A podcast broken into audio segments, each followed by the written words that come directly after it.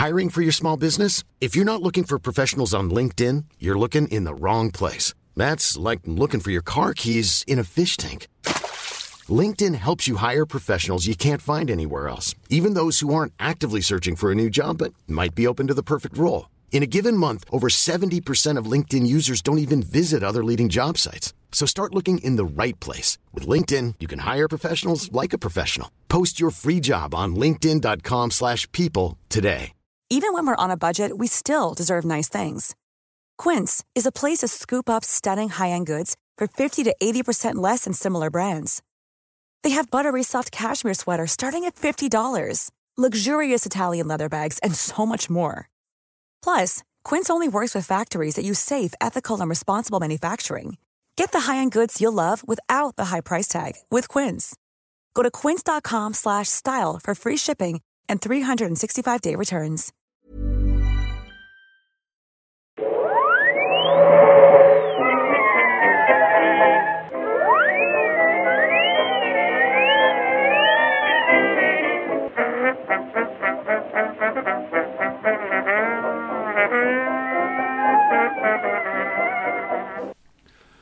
Då börjar jag i stort sett bara. Hej och välkomna till Nörden jag, det är jag som är nörden Fabian Och Lander. det är jag som är Viktor Det Engberg. här är podcasten i samarbete med Acast där vi pratar nördämnen, nördkultur i slags bildande syfte där jag försöker bilda Viktor saker han tycker om men inte vet så mycket om. Precis så är det. Och idag är det speciellt. I, idag är det speciellt. Alltså det här är, det här är avsnittet jag har våndats för. På, på ett positivt sätt men också så här av ren och skär rädsla. Nu kan man verkligen säga att det, det här var det avsnittet vi hade i huvudet när vi började podden överhuvudtaget. Och vi har ju sagt det många gånger. Oh ja! Och, och, det, och, och när jag säger det så säger inte jag att det, det inte var sant då, det var det. Men det här är liksom crème de la crème. Det här är... Det här är bossen. Det är liksom de andra var de här små bossarna, du vet, på vägen på i, i så här, sista banan. Det är massa små bossar. Och sen kommer det liksom... Så jag spelar för lite tv-spel för att den skulle ha en bra... Det här, du har, vi har liksom mött Robot Sonic. Eh, men nu kommer Robotnik i sin stora robotdräkt. Mm. Ja, men liksom. det, det, det låter bra. Vi kanske borde ha dragit...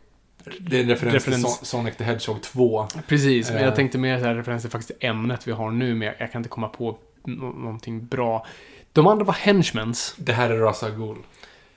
Ja, precis. Ja, de, andra var The League of Shadows, eller League of Assassins, vad nu än vill. Och nu är vi på Ras slash Rachel al Ghul.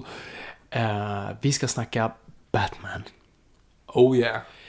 Alltså det är det är, ju liksom så här, som, som ni vet, ni som har lyssnat på podden, jag, jag är ju liksom Batman-fan, det är min absoluta favoritkaraktär och därför har det varit så att det känns som det har varit svårt att göra ett avsnitt om det, för att när du kan ett ämne så pass väl, eller älskar ett ämne så pass väl framförallt, det känns konstigt att göra ett avsnitt på, för du vet inte var du ska börja någonstans, alltså, vilken ända och hur ska du göra och vad, vad yeah, det, det blir total blockad i huvudet. Än en gång, jag drar den jämförelsen, men det är, det är, det är det perfekta visuella jämförelsen och det är Simpson-avsnitten och ska förklara varför Mr. Burns inte har dött än av alla sina sjukdomar. Det är för många sjukdomar som ska in genom samma dörr samtidigt. Ja. Eh, det är också lite grann det här konceptet av att aldrig träffa din, dina idoler. Ja, faktiskt. Ja. Det, det är exakt så. För kommer det, kommer det bli så? För vi kan ju säga det redan nu. Eh, det här avsnittet, liksom tanke, för nu är det ju så att Lego Batman Movie Yes! eh, kommer ju snart. Och vi ska under den här månaden bara, bara snacka Batman. Ja, det är Batman-månad. Så att det här avsnittet kommer att handla om, om Batman i serietidningsvärlden. Nästa vecka kommer ju ett Elseworlds-avsnitt där vi snackar lite löst om, om Batman merchandise. Och sen så blir Kulturen runt Batman. Precis, och veckan efter det då, det vill säga om två veckor, så är det ju då om filmuniversumet. Eh, så att tanken med hela den här månaden, eller de här tre avsnitten i alla fall, är att ni ska sitta där inne i biosalongen och ska ni se Lego Batman Movie och ni ska förstå alla interna skämt. Det, är liksom, det här är nu en Noipod-garanti, liksom. Ett certifikat vi stämplar på filmen. Ni kommer, med, tack vare den, de här avsnitten, förstå varenda skämt. Det är en garanti, annars får ni era pengar tillbaka. Jag vet att det är en gratis podd, men ja, ja. Men säg så här, efter det här avsnittet, för det kommer ju hinna komma ut innan vi släpper vårt eh, när, när, tredje avsnitt, det vill säga. Men efter det här avsnittet kommer jag i alla fall förstå hälften av alla interna skämt. Ja, just det, det är sant. Så det är bra. Det är jättebra. Ehm, Åh gud, nej, jag, jag är så nervös. Jag ser, jag ser att du är lite Det är, sådär. det är svårt där. Det är, och jag tror, och nu, nu kanske folk förväntar sig det här kommer, det här, nu, nu kommer det bli det bästa någonsin och ja, vi får se. Ja. Berätta en saga för mig. Snälla gammelbjörn. nu ikväll berätta om så. Jag kommer inte riktigt ihåg hur det Jag kommer inte ihåg, för det var på slutet av en Bolibompa-period, så det var inte liksom, den är inte så djupt inborrad i ens... Nej, det var ju... Jag blandar ihop den med ordet på en nalle, ordet på en Ja, precis. en nalleliv. Den där grejen. Exakt, Den som gick typ också. Samma koncept fast inte alls samma. Jag skulle ställa frågan till dig Fabian. Åh gud. Hur började det? Vad är din relation till Batman? Bastard. Eh, ja. Eh, det, här kommer säkert vara genomgående grej för er som har lyssnat sedan början. Jag kommer säkert repetera mig en, massa. Ni har säkert hört en del av de här grejerna innan. Men, det är alltid värt att... Och för er som är nya då ska man lägga in att Fabian har mer eller mindre Batman. Han är gift med Batman. Egentligen. Han bor tillsammans med Batman. Egentligen. Precis. Och det är hans livskärlek. Egentligen. egentligen. Ehm, ja, nej, men min relation till Batman börjar som, som tidigast vad jag minns i alla fall. Ehm, och det är ju Batman The Animated Series. Jag har aldrig varit en morgonmänniska. Jag, jag var den, du vet, som, som fortfarande är. Tack och gud har jag det jobbet jag har, att jag, jag, jag inte behöver gå upp med tuppen varje morgon. Um, men alltid haft svårt att gå upp och gör det aldrig självmant. Men det var någonting som hände på lördagar. På morgonen på kanal 5. Och det var Batman The Animated Series. Jag hade ingen väckarklocka, jag hade inga föräldrar, jag hade föräldrar, men de sket i att det var Batman på TV. Eh, det hade varit fantastiskt poetiskt om jag inte hade haft några föräldrar. Eh, men Det står det rhyme. Precis. um, jag gick upp helt självmant, visste att det var Batman på kanal 5, satte mig ner på en kudde framför TVn, var den här lilla TVn. Jag beskrev den i förra avsnittet, det var samma TV, så lyssna på vårt förra Elseworlds-avsnitt om ni vill veta mer om den TVn. Liten TV, satt på en kudde, det vill säga nära TVn, för på den här tiden barn så hade man inte de här 40-tummarna, vilket är ganska lite, men ja, 50-tummarna. Utan det var väl... Alltså själva bilden på tvn var lika djup som tvn var. Mm, Alltså, det var som en fyrkant. precis. Släpp det. Eh, och, och det var också den här tiden, du vet, unga lyssnare som kan helt riktigt förstå det, på den här tiden, alltså, när, när program gick, då var du tvungen att säga programmet när det gick. Det, det, fanns ingen streaming, ingenting, du kunde inte liksom eh, se någonting när du ville se det, utan du, du var under kanalens makt. I så fall var du tvungen att ha en VHS och då hade du två avsnitt på det. Ja, precis. Och det gick bara att spela in så mycket på VHS, sen blev de dåliga, så att det fanns bara så mycket du kunde göra med den. Men hur som helst, så varje lördag morgon, det var Batman. Och, och jag pumpade Batman The Animated Series. Nej, och, och bara där föddes liksom Batman-fascinationen för mig. Så efter det var det Batman-merch, leksaker, jag hade Batman-dräkten. Uh, ja, vi vet ju inte om det. är Batgirl-dräkten, vi kommer in på det. Ehm, nej, och hade allt och älskade Batman, skulle alltid vara Batman när man lekte. Eh, och, och, det har liksom följt med mig hela, hela mitt liv på ett sätt. Um, och, det, och det... Och jag har alltid undrat varför. Varför just Batman? Varför har Batman varit den? För det fanns ändå... Superman fanns ju, The Adventures of Superman kom typ något år efter i alla fall här i Sverige. Uh, och det hade sen Justice League. Så här, varför just Batman? Och jag har försökt liksom på något vis freuda mig själv. nu inför det här avsnittet, så här, vad är det med Batman som, som är så satans fascinerande?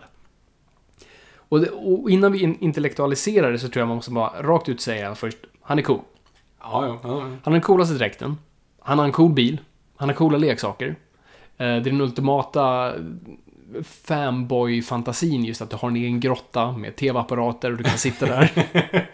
och, och en hemlig identitet. Och det är liksom, det, så hela den grejen är, det är liksom, du kan inte inte ha med det. För det är faktiskt det som dras, som alla dras till först och främst.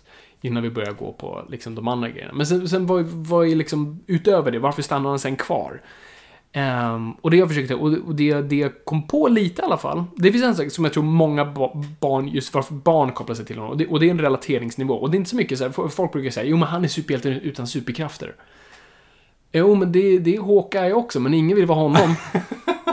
Fan vad Hawkeye får mycket skit i den här podden. Eh, och, ehm, och så måste man tänka, men är det kanske då det här med föräldrarna? Och det är det jag tror, men samtidigt där också, det är ju också en superhjältetrop. Jättemånga superhjältar har förlorat sina föräldrar. Men här på Peter Parker händer det i en, på en äldre nivå, med Superman på en så pass ung nivå, att ni kommer ihåg det. Men vad är en största skräck när man är liten? ja det är att föräldrarna... Att föräldrarna dör. Precis därför Mufasa var sån himla st- stor grej i ens liv. Ehm, du kan relatera så satans till den rädslan att förlora dina föräldrar och vad skulle, vad skulle du göra då?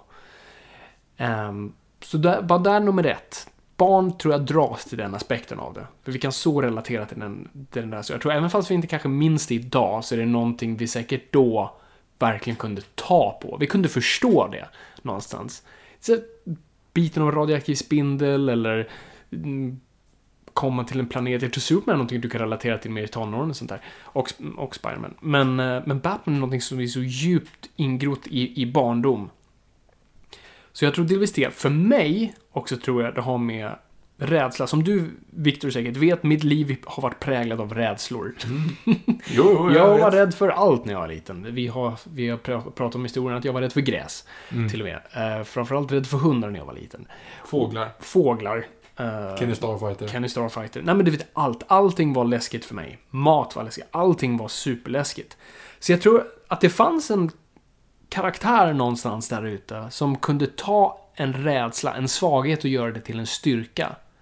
Var nog ofantligt inspirerande tror jag. Och framförallt bara någonting att se upp på. Han tog det här, det här som vi alla tittar ner på och ser som en svaghet och bara vände på det till en styrka.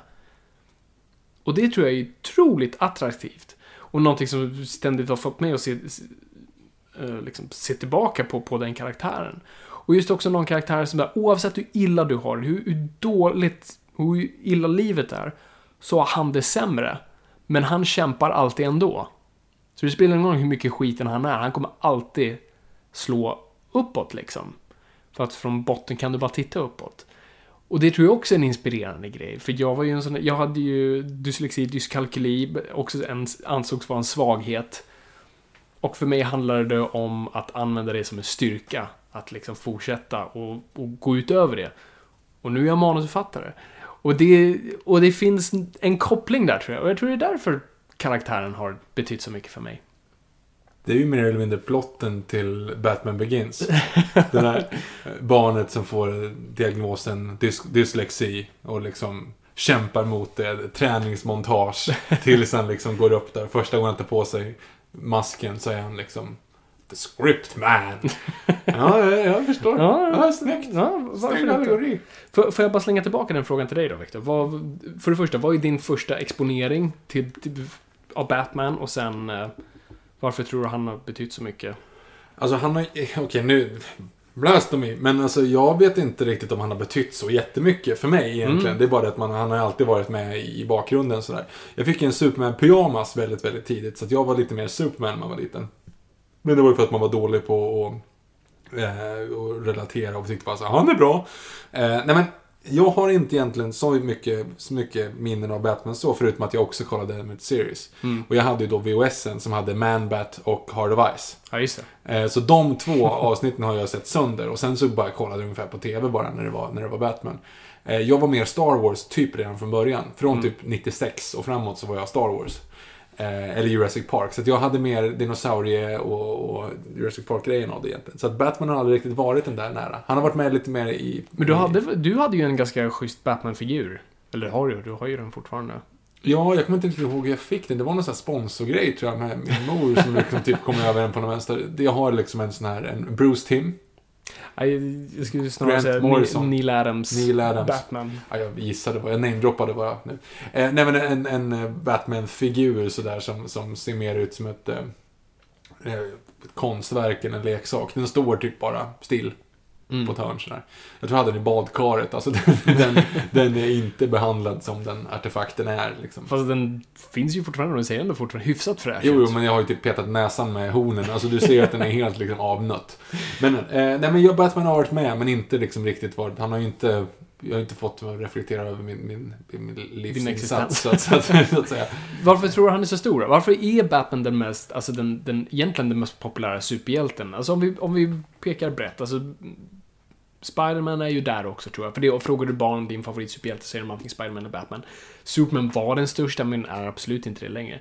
Varför tror du Batman som är snubben utan, som egentligen är symbolen för superhjälten men har inga superkrafter, är egentligen den mörkaste, när superhjältar är någonting vi ska se upp till och någonting som är ganska färgglatt och glatt. Alltså han är egentligen allting som superhjältar inte ska vara, ändå är han den mest populära. Vad, vad tror du det ligger i det? Varför du älskar det? Men jag tror att det handlar mycket om att, den, att han är cool. Sen så vet inte jag, alltså, det kan vi också, kanske vi kommer in på lite senare, alltså just den här grejen att han är en fladdermus betyder egentligen ingenting. Alltså men hade han varit rädd för hundar, låt säga det, och han Mm. blev dogman. Alltså vad är det som gör att det är just fladdermusen som är, som är bra? Mm. Som är liksom passande? Det, det är jättesvårt att veta. Och jag antar också sen, vi kanske kommer komma in på det ännu mer, Mm. men alltså under 30-talet när de, var, när de egentligen bara tryck ut superhjältar liksom på löpande band så där, och så bara Mm. provade och provade och provade. Varför var just den här som stickade? Och det kan ju bara vara typ tur. Alltså han Mm. måste ha provat så många olika. Det måste funnits liksom Wormman och Dogman och Det Lizardman är ju och... så Stanley gjorde när han kom på Spiderman. Han satt ju bara i sitt rum, han såg en fluga och så tänkte ju Waspman? Flyman? Uh, Spiderman? Ja, men det- är ju ganska, vi pratade om det här i vårt Spiderman-avsnitt också. Det, det är ganska svårt att se varför just de här som har blivit... Alltså det är inte de populäraste djuren. Nej, man precis. kollar Det är liksom... inte Lejonmannen. Nej, nej, men, nej, men det är. Tigermannen. Jo men det är ju det. Om man kollar på alla superhjältar som är kända, de som är döpta efter djur. Hawkeye, okej, Hawkman, det är liksom, de, de, de slog ju rätt. Sen har du ju Spiderman, du har Batman, du har Green Lantern, betyder ingenting. Alltså ja, en Lykta. lampa. Men jag menar, det är ju inte, det är ingenting sånt. Nej, precis. Vad har, du, vad har du mer för några som är liksom djurbaserade? Oj, det, det finns ju många. Eh, om man ska ta bland de stora. Jesus, vilka finns det? Jag hörde ja, Black Panther. Black Panther. Catwoman. Catwoman, precis. Jag hör ni skriker där ute, ni kommer säkert på jättemånga fler. Mm. Men alltså, det, det är ju inte, liksom, det är ju inte de vanligaste djuren, det är inte de roligaste djuren egentligen. Mm. Det är inte de coolaste om man tänker, spin, ja okej, klart en spindel är cool. Men du förstår principen vad en Ja. ja. är. Det hade lika gärna kunnat vara Tiger Man. Ja, precis. Cobra. Man. Ja, precis. Cobra. G.I. Joe. Men ja, skitsamma. Ja, jag- nu tänkte Mm. jag på, eh, snapp, eh, vad heter det? Karate Kid. Ja, okej. De heter också Cobra. Tänkte jag inte på. Cobra Khan Mm. och sånt där. Men det var inte det vi pratade om nu. Det var inte det bra. Ja, nej men det, det är en intressant grej. Varför just... Varför just fastnade Batman? vi just på fladdermus? Ja, ja, det är ju också en intressant. Det kommer vi ju komma in på när vi pratar mer om Batman. Var, var, det liksom, var kommer det ifrån och varför är det så fascinerande? För det är ju, han ser ju inte ut som en fladdermus heller. Alltså bara fladdermusöron ser inte ut sådär. Och ja, manteln, ja visst, de, den skulle kunna vara formad lite som en fladdermusfinger. Men Han borde ju ha en sån här, vad är det, typ som Spiderman har i vissa serier, du vet, webb mellan händerna och benen. ja, precis. Alltså egentligen om man skulle se ut som en fladdermus skulle han ju se ut Ja, så. och egentligen skulle Daredevil varit Batman. För han har faktiskt krafter som liknar en fladdermus. Ja, just det, det är fan sant. Så att, eh, ja, det, det, det är lite diffust det där. Ja. Ehm, men jag, jag kan bara fortsätta också bara lite mitt Batman-spår för er som inte vet det. Så att så här, så här är min Batman-ordning. Jag ser Batman The Animated Series. Jag älskar Batman. Han är mitt enda. Jag får en Batman-dräkt, en jul. Jag kommer lägga, vi lägger upp den här bilden på Instagram sen. För Ja. er som inte har sett den. Men jag är ganska säker på att det var en Batgirl-dräkt. Det är en Batgirl-dräkt. Eh, för att den var otroligt... Och det, det är inte så att Batgirl-dräkten var dålig, men för, för det första, kvaliteten var inte så bra på den här dräkten. Men också, ögonen var stora. Om, du, om ni tänker er hur Batgirl ser ut i Batman The Animated Series, så hon har inte de här tajta vita ögonen, utan det är liksom stora hål. Så man ser mycket av hennes ögon. Och ögonfransar för att hon är tjej. Eh, och sen har du ju liksom kortare öron. eh, och hennes mantel är ganska kort. Exakt så såg min Batman-dräkt ut, bara den var helt svart. Och jag kommer ihåg när jag gick till dagis och vi fick klä ut oss och jag kom som Batman. Och sen den här killen Victor, och inte du Victor, den här var- jag har namedroppat honom förut i den här podden, så jag tycker synd om den här Victor. fina leksaker. Han hade alltid bara bra grejer. Hans pappa kom som en biker mouse på hans födelsedagsfest. Men hur fan skulle vi kunna slå det? Hur som helst, han hade en skitbra Batman-dräkt. Du vet, den var grå, masken var svart, och det var gauntlets, och det var bootsen, och det var alltihop. Och jag kommer ihåg, han- hans dräkt var så pass cool så alla barnen bara gick efter honom. Det var som att han var Jesus. Folk visste inte varför, de bara följde honom. Och så kom jag då som Batman. Och jag kommer ihåg honom och sa, mm, det där är väl inte Batman? För de har precis sett hur Batman ser ut. Och så hade jag den där dräkten. Det var förödmjukande. Och det, det är bara det man får deala med. Du Men- tog tillbaka den känslan den sen på Comic Con dock. När du klädde ut dig medvetet till en dålig Batman. Precis, men då fick jag ändå ha det gråa på mig och ha en liksom rätt storlek på loggan. Och jag hade ju inte en mask, men det kändes ändå bättre än den dräkten jag hade. Um, så, så det var lite traumatiskt, men ja, hur som helst. Jag, jag hade alla prylar, leksaker, allt sånt där. Och sen då när man blir äldre och överger sånt så, så övergav man Batman en stund. För man blev, då kom Star Wars in i bilden, Indiana Jones, James Bond och allt sånt där. Och sen då när jag, när jag är runt 14-15 där så släpps Tim Burtons Batman på DVD i en special edition. Och om ni har hört mig i förra avsnittet så special edition är som kattmynta. Ehm, så jag köper den för det är massa extra material och så ser jag en dokumentär på den här DVDn som handlar om Batman. Och jag inser allt jag har missat. Jag, för, liksom, de, det är en så bra grundkurs. Eh, inte bättre än den här podden, så stäng inte av och lyssna på oss. Ehm, Vi, vi recapar den här. Ja, precis. Skit jag, jag förstod allt och framförallt där förstod jag bara, jaha, vänta, serietidningen är inte för barn längre. Okej, så det finns vuxna stories för, för vuxna människor. What? Så jag bara direkt stänger av den här DVDn och går till min lokala serietidningsbutik och köper Batman Year One och Dark Knight Returns. And the rest is history. Efter det är jag liksom tillbaka i, i, i Batman. Och det här var då innan serietidningen var coolt. Så det var inte poppis att gå runt i skolan och folk visste att man gillade Batman och var sådär pass gammal. Nej, men du, det tog en stund innan du började berätta att du läste serietidningar för mig. precis. Ja, absolut. Men jag skämdes ju för nu, nu är det ändå lite... eh, Det har väl aldrig varit coolt sådär, men det är mer accepterat. I, framförallt nu i och med att filmerna är så stora. Men där, då, det var precis runt när Batman Begins kom också. Och, då, och den... Och den är fantastisk, men den ändå ser ändå... Det, Du det, ser det, ner på serietidningar. det är inte, inte en serietidningsfilm så. Ehm, så att det var ju inte den här superhypen som det är nu. Och sen blev det ju då det, och jag har ju varit kvar. Men, eh, ja. nej, det- så- Jag var där först. jag var där först, precis. Um, nej, men så det har varit sen dess har jag, har jag liksom kontinuerligt köpt Batman-tidningar. Ja, sen har ju sp- spridit sig till då serietidningar överlag och superhjältegenren. Men, det, men det, det är så det har, det har varit. Liksom. Och, och troligtvis en av de bästa stunderna i mitt liv var när Johan Wanlo ritade oss som Batman och Superman. För Ja. jag kunde äntligen säga att jag är Batman, för jag hade en ritad version av mig själv i Batman-dräkten. Och jag kommer kunna peka på den resten av mitt liv. Kolla, jag är Batman. Den står där inramad bredvid oss. Kolla, du är Batman. Alltså jag kan fortfarande liksom... Det är fortfarande inte smält in riktigt hur ganska lyckliga, och det är också Adam West-versionen av den, vilket jag tycker är den snyggaste dräkten, eh, live action-mässigt.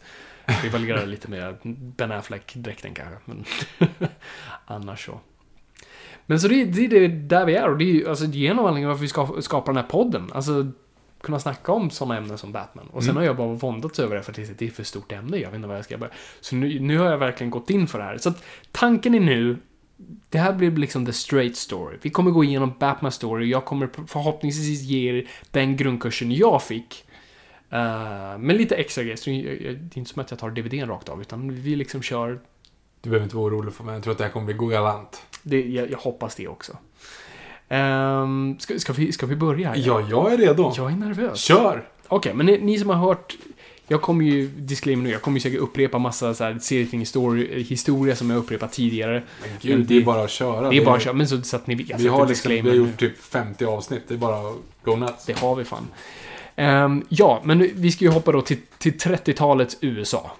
Eh, som precis har exponerats för den första riktiga superhjälten. Det har ju funnits så här, Fantomen och sen det fanns en brud som, som, ha, som hade nästan som en and Hyde-grej. Men, men den... Du tittar frågande på mig som Ja, om jag vet svaret. Jag har ingen aning. Men Superman kan vi konstatera var den liksom första riktigt stora superhjälten som, som hade superkrafter och använde det för gott. Eh, och den var ju superpopulär. Trumtish. Ja, ja, så- mm. Ehm, och det var ju Siegel och Schuster som hade skapat den och det var otroligt bra business för då DC Comics, som inte då hette DC Comics. Men ehm, så då, precis som med vilken marknad som helst, någonting är populärt, vi måste fortsätta mata det här nya monstret. Så att eh, redaktörer på, på DC funderar på så här, okej, vi måste skapa en ny superhjälte. Så de går till en ung liten kille som typ skriver små serier, så här, komediserier för DC. Som heter Bob Kane. Och de säger du, kan inte du skapa någonting som, så här, Superman är populär, kan inte du göra något liknande? Och han säger absolut. Så han eh, börjar skissa på en figur som kallas Batman. Och han skapar allt och karaktären och allt, hela universum runt omkring och allt är historia sen dess. Eller så är det inte riktigt så. Eller så du, är det inte så. Du, Det, det finns några sådana här folk som blir lite, jag vill inte säga hatobjekt i podden, men några som får ganska mycket banter. Hawkeye. Hawkeye och Bob Kane skulle jag säga, de, de är där någonstans. Yes. Bob Kane får ju mycket skit. Absolut, han skapade Batman, så det, det ska man ge honom cred för. Men han, han har själv tagit mycket cred för andras arbete.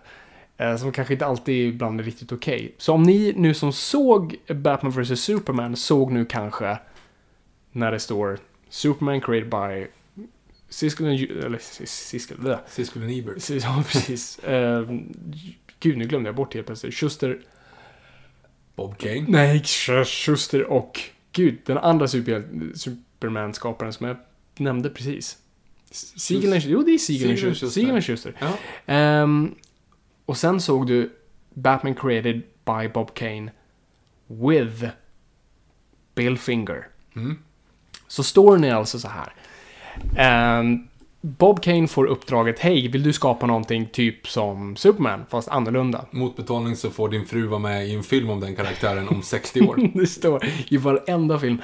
Ehm, och han funderar då på så här, ah, vad kan man göra? Jo, men han hade då sett Da Vincis må, det där, ritning av en glidflygare. Och, dis, och beskrivningen var typ By the wings of a bat he will fly, något sånt där. By, by the wings of a bat, ja precis. Var Ehm, inte han italienare, da Vinci? jo, precis, det var väl en översatt version antar jag. Ah, By the wings of a bat he would fly. Är jag rasist nu? Åh gud, breven. you rip me off, see? Okej. Ehm, så han kommer på det och namnet, ah, jag ska kalla honom The Batman. Uh, och då är det ett bindestreck mellan Bat och Man. Och det är en snubbe, en slags Fantomen-dräkt, typ exakt Fantomen. Uh, fast röd. Uh, och en sån här dominomask. Och uh, fladdermusvingar. Som hoppar från hustak. Det är inte superläskigt. Så att DC säger, ja, du Bob. Du har ju, vi vet ju att du har skapat den här snubben och, och det är bra, vi gillar namnet. Men du, kan vi ta in någon, en spökskrivare bara för att eh, biffa till de här grejerna lite? Inte, de skickar inte bara in Justin Bieber, som, eller Justin Timberlake som säger The Batman. Hmm, skip the the. Lose the Lu- Lose the the, just det. Ehm, precis. Ja, men typ så. För då tar de in en kille som heter Bill Finger. Som också jobbar där. Och eh, Bill Finger anställs då nästan som, som typ en, verkligen då en spökskrivare. För Bob Kane. Bob Kane kommer få i stort sett all cred. Eh, som skapare, men Bill Finger är där för att hjälpa till. Och det Bill Finger i stort sett säger bara, Hör du Bob, det, det, alltså det där med rött, det ser ju inte så jävla hett ut alltså. Ehm, och fladdermöss är ju oftast en ganska läskig, liksom läskigt djur. Kan vi inte prova att göra dem lite mörkare? Så då, det är han som i stort kommer på med öronen och det gråa och svarta och allt sånt där. Och det är han sen också som kommer på Gotham City, det är han som kommer på, jag tror, Commissioner Gordon och det är Robin och det är Jokern delvis också med Jerry Robinson. Eh, Bill Finger har egentligen gjort allt. Men Bob Kane, så det har varit nu i alla år så har Bob Kane alltid stått på serietidningar, filmer, tv-serier, created by Bob Kane. Och hans fru har varit med i filmerna. Ja, hans fru har varit med i filmerna. Eh, och eh, det har ju många nu, alltså serietidningsfans, alltså DC har inte legat bakom den här kampanjen, men att faktiskt få in Bill Fingers namn där. Eh, och många har kämpat för det och nu, bara för några år sedan, så, så lyckades de. För det, alltså det är jättesvårt att rubba på sånt här kontrakt. Någon har skapat någonting och du kan inte rubba på det. Så det är därför det är också, det står inte created, Batman created by Bob Kane and Bill Finger, utan det står with Bill Finger. Så att det är fortfarande, du ändrar ingenting, men du ändå lägger till den grejen. Så nu måste det stå, så du plockar upp en Batman-serietidning nu, så står det with Bill Finger. Och det är, det är ju så nära vi kan komma det i alla fall. Det. Och det, det är ju fint. Men lever Bill Finger? Nej, Bill Finger, jag tror hans 100-årsjubileum var 2012, 13 så att nej, han är ganska jättedöd. Mm. Och, då, Så är- han, han, han, han hann ju aldrig uppleva, men han skrev Batman-serietidningar, alltså från då början till 60-talet. Han skrev också en, ett avsnitt av eh, alltså Adam West Batman. Jaha. Så att han är ju verkligen, alltså Bob Kane typ gjorde, ritade några serier, sen låg han och badade i pengar. Men han har inte varit med och skrivit under själva processen sen? Bob Kane? När Bob Kane försvann ganska snabbt igen. Ja, så han, så han mer eller mindre kom på jag vet ett djur och jag sätter Mm. dit man bakom. I stort sett. Okej. Och sen han badat i pengar för han var duktigare på att göra en deal än Se- Siegel Schuster. Som vi förklarade vårt Superman-avsnitt, lyssna på det, men de blev ju rånade på Mm. den crediten. Och sen fick då Takodi en revansch på tok för sent dock i livet. Men Bob Kane hade varit duktig med sina kontrakt, så han såg verkligen till att han kommer få all credit för all framtid. Så det var ju smart av honom. Men okej, så nu har vi lämnat det tillbaka lite i alla fall. Ja, Men så nu okej. vet ni hur det ligger till. Bill Finger. Så kom inte och säg nu någonting om Bob Kane, då kommer vi sätta igång honom igen. Så att lugna ner dig nu. Precis. Ehm, nej men så, så det blir då 1939 i Detective Comics nummer 27 så debuterar Batman på framsidan. Väldigt ikonisk framsida på hur han svingar med en skurk under armen. Och några andra rädda skurkar bevittnar detta. Som en av er faktiskt lyssnare har redigerat in oss i. Ja, just Från det. Comic Con. Precis. Det var helt Det- fantastiskt. Det, den var helt fantastisk. Vi retweetar upp den igen ska ni se. Den Mm. är... Men där har vi då en Batman eh, som introduceras som är mörk från första början. En riktig liksom, mörk figur och som vi har förklarat tidigare, han dödar. Eh, storyn heter The Case of the Chemical Syndicate. Och eh, ja, det är i stort sett Batman som slår ner någon i frätande syra och säger a fitting end for his kind. Men det... det, det det var inte... Superman, Han är precis som Ben Affleck. i stort sett. Och jag vet att ni säger ja men du har ju sagt att Ben Afflecks Batman inte alls som det, men om han dödar dig då är det väl okej. Ja, men Superman kunde inte flyga i sina första stories heller. Alltså bara för att en karaktär har gjort någonting behöver nödvändigtvis inte vara kanon på så vis. Ehm, så att jag håller inte riktigt med om den grejen, för att den karaktären var inte färdigutvecklad. Det är någonting de har retconat efteråt. Förutom typ Grant Morrison som, som jag tror har omfamnat det lite. Men, eh, nej men så, så Batman börjar som en supermörk figur. Och, och är verkligen en eh, nattens riddare som går runt och liksom slår folk. Eller så, han har pistol också. Eh, så han är lite mer som Fantomen. Jag dödar Fantomen någonting? Det gör han väl? Han måste väl göra det om han har en pistol? Ja, det gör han väl. Annars har han väl ingen idé om pistol? Jo, men det är klart han gör. Framförallt i uh, Billy Zane-filmen, för då skjuter han ju en laserstråle ur sin fantomring så, att lämna eh, det. så det brinner upp. Samtidigt som man skriker Unbelievable och exploderar. Är det är det det som händer? Ja. Den här onda snubben hittar tre, tre dödskallar Yes. och som man slår ihop. Så här. Mm. Ja, det här, jag har alla tre. Jag har unlimited power, typ. Mm. Och när han slår ihop dem så kommer en laserstråle ur ögonen på alla de tre. Så han har en stor laserstråle ur de Just här det. dödskallarna. Och då säger Billy Zane då eh, att eh, ja, men du har missat den fjärde dödskallen. Det finns en till. Han bara nej, det finns bara tre. Jo, här. Och precis så skjuter han lasern och då drar han upp sin arm. Och så skjuter Fantomen-ringen laser ur Oh. ögonen på Fantomen-ringen. Så de står i det värsta Voldemort, Harry Potter, laserstrålarna precis. mot varandra. Så här, och sen så är då Fantomen-ringen mycket starkare så att laserstrålen går upp i han som håller i de här dödskallarna. Och så skriker han unbelievable och så exploderar han. I have a child! Ja, nej, det, det är den liksom. Och så frågar de då så här, oh, that was lucky. Då säger han, a man makes his own luck. Jag tror jag har mixat ihop någonting. ja, nej men så, så Batman börjar med att han, han dödar, han har pistol, han slåss mycket mot vampyrer och monster. Alltså det, det, de testar allt möjligt liksom. Så det är både så här små kriminella men också det kan vara... Jag älskar det uttrycket, för du har sagt det förut. Alltså just att man bara, när man har en karaktär i början, att man bara kastar saker och kollar vad som fastnar. Ja, det är verkligen så. Det är verkligen så i det här fallet. Um, men så det är för, inte förrän då i Detective Comics nummer 33 då. Uh, som man då försöker säga, ah, men okej, seriöst, varför går den här snubben runt i fladdermuskostym? Alltså fortfarande är det här med att superhjältar utgår vi ju bara från det är en grej nu. Men då var det fortfarande inte, det fanns ju bara Superman och Supermans dräkt var ju ändå, i och för sig då hade man ju inte etablerat att det var hans typ direkt från hans hemvärld. Utan det var som att han liksom hade på sig pyjamas. För det var ju byggt på den här Strong. strongman-grejen. Alltså om man kollar på hur så här, starka mannen såg ut på cirkusar på, på den tiden. Det var ju liksom kalsongerna på utsidan och... Kolla, i, Tights. läs Pippi och Starka Adolf, det är precis. Ja, det är exakt så de ser ut. Så det, var- det var bara tanken. Eh, men så man kände liksom, okej, varför gör Batman det han gör och varför ser han ut som han, som han gör? Eh, så det är ju då man, man på en sida i stort sett bara etablerar hela liksom storyn. Och det, och det är det som är så kul. Den här storyn har inte förändrats ett dugg. Det är exakt den grejen. På väg hem så skjuts föräldrarna, Wayne, och eh, unga Bruce Wayne svär en ed. Liksom vid ett ljus att säga jag kommer göra allt i min makt, använda alla pengar jag har, alla metoder för att kunna bekämpa den brottsligheten som tog mina eh, föräldrars liv. Och, och, och sen då till Batman-dräkten så, så är hans teori Criminals are a superstition, cowardly lot. Eh, och eh, hans streck kommer då strike terror into their hearts. Vilket stämmer. Okej, nu kommer jag gå in på... Okej, jag vet hur dumt det här låter innan jag tänker på det. Men okej. Det- Skurkar är, ju- är ju det här. är ju skitskraja och, och fega människor. Och Varför? jag har, jag har berättat om det om filmklubbrummet va? ja, för mig, men Yes. inte, för, inte för eten. Okej, stay with me här. Jag drev, jag drev film, en filmklubb på gymnasiet. Eh, Vi visade filmer och det var jättetrevligt. Det var inte många som kom, men, men vi som drev den gick dit i alla fall. Men, och skolan var väldigt generös med, med att man hade såna här klubbar, så de gav oss ett arbetsrum, för jag gick på så här mediegymnasiet, så det fanns mycket redigeringsrum, så, här. så vi fick ett eget så här rum, där vi kunde då planera och jobba. Vi satt ju bara där och drack läsk, liksom. Ja, precis. Jag var inte med. Jag sa oss, jag menar ni. Och så en dag, som vilken annan dag som helst, vi hade slarvat bort nyckeln så den dörren var tyvärr alltid öppen men ingen visste om det. Så en dag, eh, efter någon lektion så går vi in i filmklubben och, och det stinker skit. Liksom, det, det, det luktar verkligen skit. Bokstavligen skit. Det luktar bajs.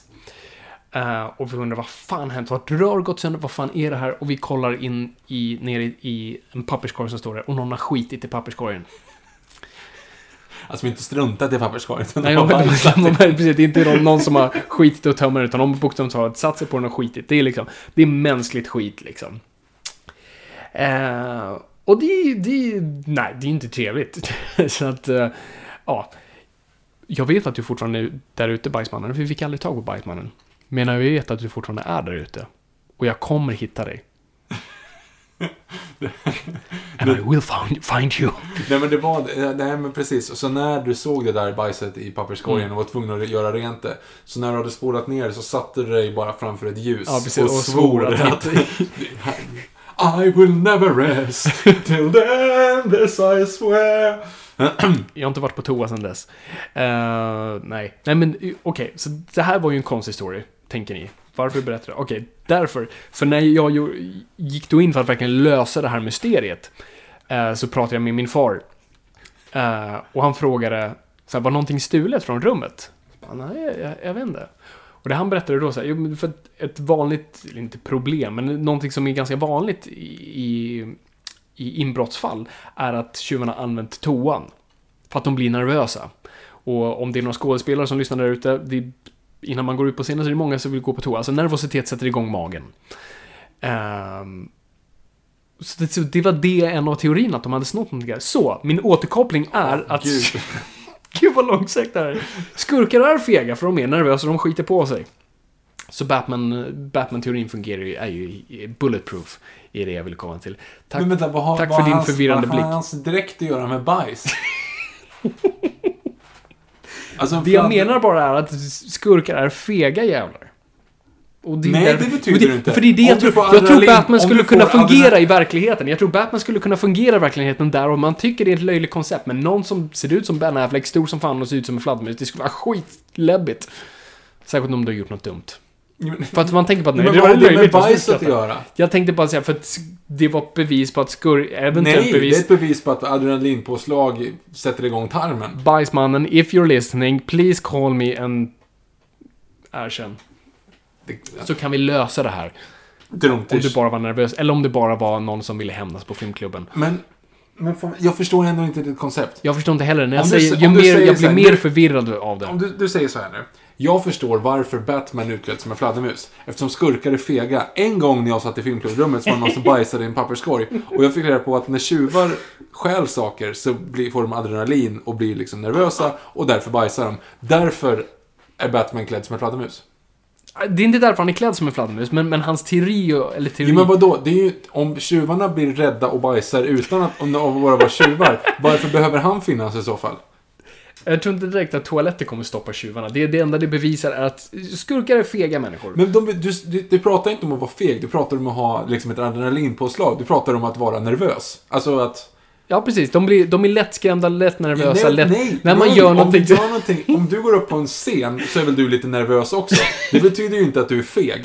Jag skulle bli jävligt skraj om Batman dök upp då. Jo, jo, men så, jag förstår om du försöker ha konceptet att när Batman syns så bara så här på sig kan inte springa därifrån. Det kanske de också Ja, men det är ju liksom, då hade det funkat som koncept. Men det funkar inte som koncept om du säger att han är klädd som en fladdermus för att skurkar fega. Och beviset att de är fega är att en gång så bajsar en snubbe i, kan, eller?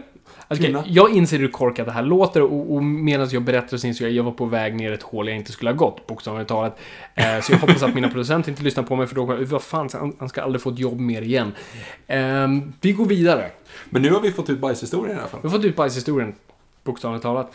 Eh, ja, nej, men varför klär han ut sig till en fladdermus här då? Jo, men det är för att han en kväll sitter och grubblar. Och eh, in genom fönstret flyger en fladdermus. Inte in i fönstret som en fågel. Liksom. Dum. Den flyger in liksom genom det öppna fönstret. Och han inser där att ah, det där är ett skräck, skräckfullt djur. Jag ska emulera den ikonografin så att säga. Och, och därav bli en fladdermus. För att superhjältar är skraja och bajsar lätt på sig. Jag, nu är jag helt med. Jag förstår precis. Så, tack. Åh, gud. Eh, ja. Nej, men så, så, så, så där etablerar man det hur som helst. Eh, och, och det är ju av alla superhjälte eh, origins är väl den som kanske ändrats minst. I alla fall som är från den tiden. Spiderman har också ändrats väldigt lite. Men, och Supermans absolut så, men man har ju ändå piffat till den med tiden. Men Batman så har man alltid varit så här ganska klar med nej, vi ska aldrig förändra. Trots att vi lägger till aspekter på det. Liksom nya nyanser och sånt där. Och, och det kommer vi komma in på sen i och med Batman Year One och sånt där. Men hur som helst, så i och med den här, alltså Batman blir ju superpopulär, precis som Superman. Det de här två äger verkligen stan.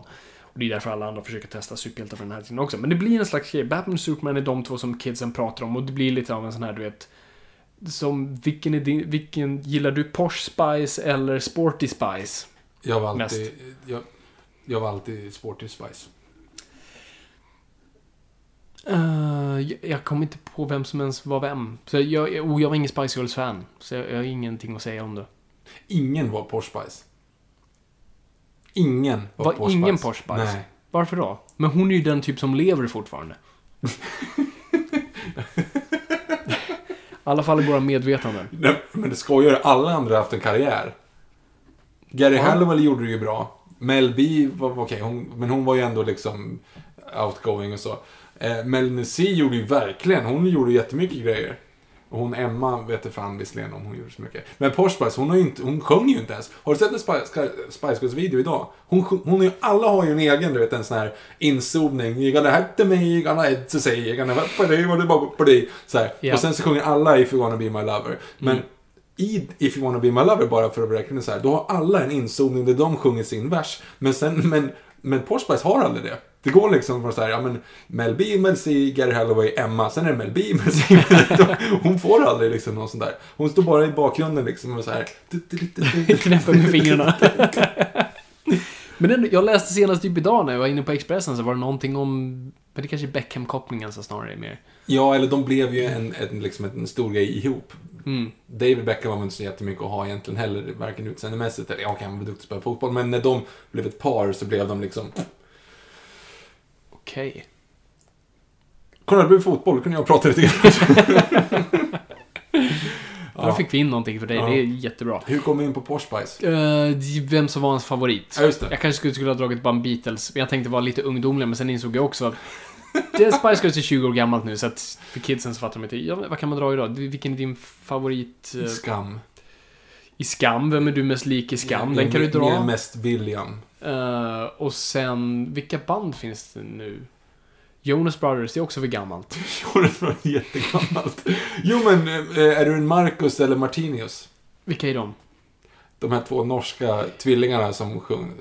Just det, för de har en film nu. Vad, hur kan man ens ha en favorit? De ser ju exakt likadana ut. Ja, men det är ungefär som man... Jag vet inte. Jag tänkte säga att man säger om man, om man känner sina egna barn, men det blev en jättekonstig jämförelse. Hur gör man med sånt för övrigt? Alltså, om, om ni har tvillingar hemma. Jag förstår, alltså, senare får ju de personligheter och de klär sig själva samman, men de är fortfarande bebisar. Det måste ha varit någon gång minst då varenda så här, föräldrapar till tvillingar har det så här, oh shit.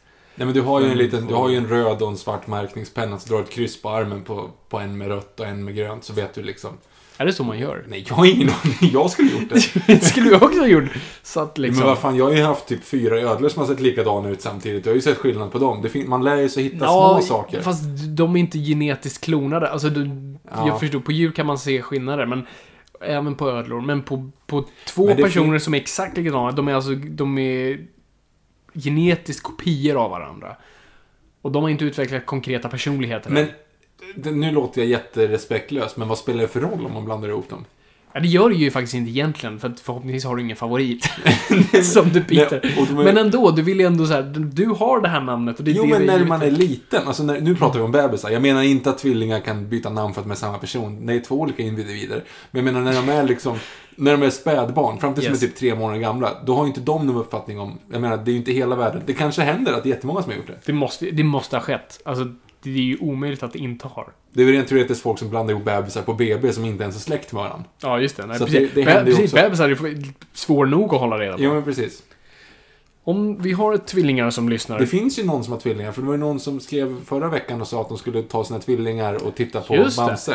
Hör av dig på hashtag Noipod, förklara det här för oss, så att vi är genuint intresserade. Jag, jag skulle ha problem med det. Ja, jag, jag bara ser det som ett litet så här, shit, vad fan gör man? Alltså det, det kan ju gå fel. Ja. Men, det blir, men som sagt, det går inte fel. Det är inte så att ena hamnar i Haparanda om, om du råkar blanda ihop dem. Det är ju ändå liksom... Nej, nej. Absolut. Nej, det är ju inget sånt problem. Absolut inte. Men det, jag tänkte bara så här, man switchar namnen varannan dag. Ja. Men de kanske bara säger, du är B1, B2 och sen fram tills ni kan börja uttrycka det så ger vi er namn. ja, jag tänkte bara att man går med benämningen. Ofta så går man med benämningen tvillingarna också. Alltså om man känner några som är tvillingar så säger man ja, tvillingarna. Vad hemskt egentligen. Det är ju verkligen att radera identitet. Jag vet, men, men det blir ju tyvärr så. Och jag menar, det kanske... Vi släpper det här nu. Jag känner att vi börjar trampa på tårna ordentligt För långt. på folk. Ja. Exakt. Det var Batman-avsnittet va? Ehm, ja. Nej men så, så, så, så Batman är riktigt populär, men han anses ändå vara lite mörk sen när man inser att det är faktiskt barn som läser det. här. Den här snubben står och liksom dödar vampyrer och skjuter folk i ansiktet. Kanske, kanske ska lätta upp det här lite. Så knappt ett år efter uh, Batman existerat så vill man introducera någonting nytt. Och uh, någonting barnvänligt. Och då introduceras vi såklart till, vad tror du Viktor? Um... Ehm, Commissioner Gordon. Nej! Alfred. Mm, Nej. Arkham. jag skojar. Jag, jag antar han i de små byxorna. Yes, Robin. Eh, Robin the Boy Wonder. eh, som då blir hans sidekick. En 27-årig akrobat. som- som- 45-årig akrobat. Chris O'Neill var ju... Chris O'Neill heter han inte alls. Det är ju Chris O'Donnell. Chris, O'Donnell- Chris O'Neill är ju, är ju han som är tillsammans med prinsessan Madeleine. Han bodde hemma hos Batman ett tag. Åh, gud. Jag tror han skulle vara mer omtyckt i så fall. Han ser inte så hälsosam ut för att vara... Han var ju ute och Akrobat. bashade Trump nu också ju. Vilket inte är jättepoppis som han är hovet. Gillar hovet Trump? Nej, nej, nej. Jag menar, man ska inte uttala sig politiskt överhuvudtaget. Nej, just det. Så att, skitsamma. Prata om, om pojken med småbyxor. Ja, nej men så, så det, och där är ju också exakt samma story. Alltså, på grund av lite så här kriminalitet så sätts syra för att hota cirkusdirektören på den här cirkusen där Flying Grayson uppträder.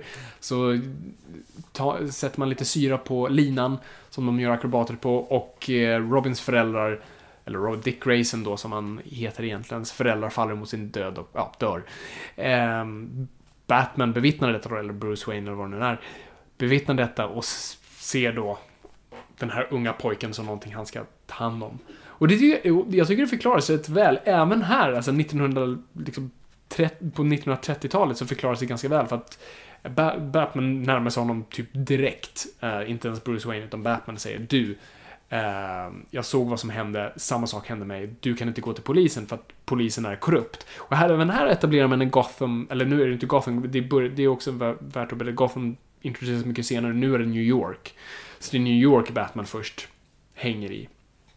Och han säger polisen är korrupt, så vi etablerar en värld där Batman faktiskt kan existera på grund av att världen är korrupt. Och han säger polisen är korrupt, så går du dit så kommer du bli dödad. Så att det är lika bra att du gömmer dig hemma hos mig. Kom här så hoppa in i den här eh, skåpbilen. Jag kockar spanielvalpar här bak. Cocker spanielvalpar som gråter förlåt.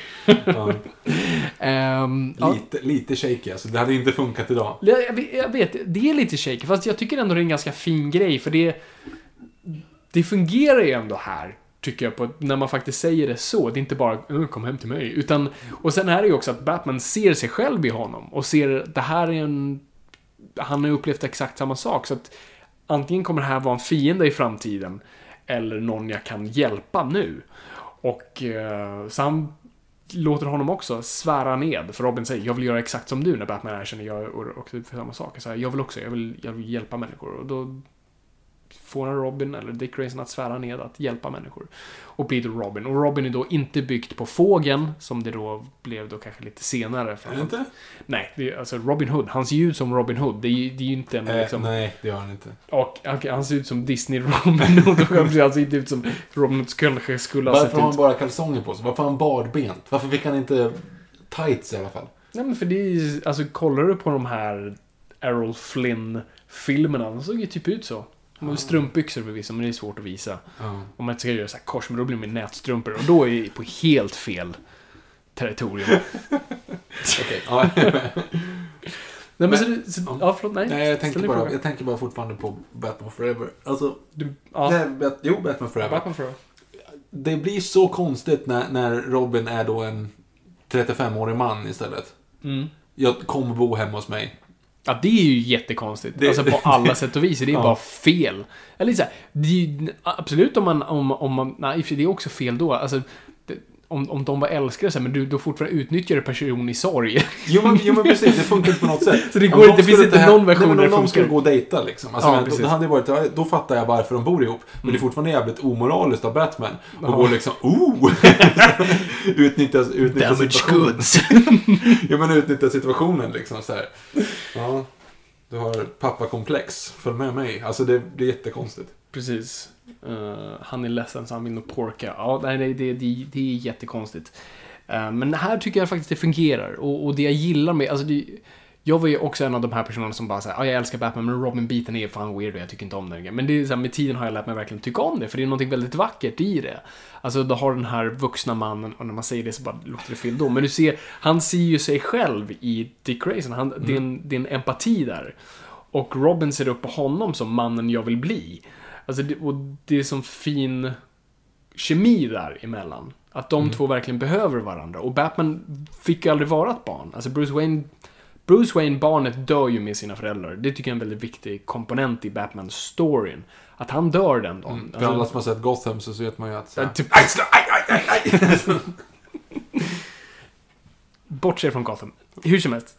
Barnet Bruce dör med sina föräldrar. Och efter det finns bara Batman.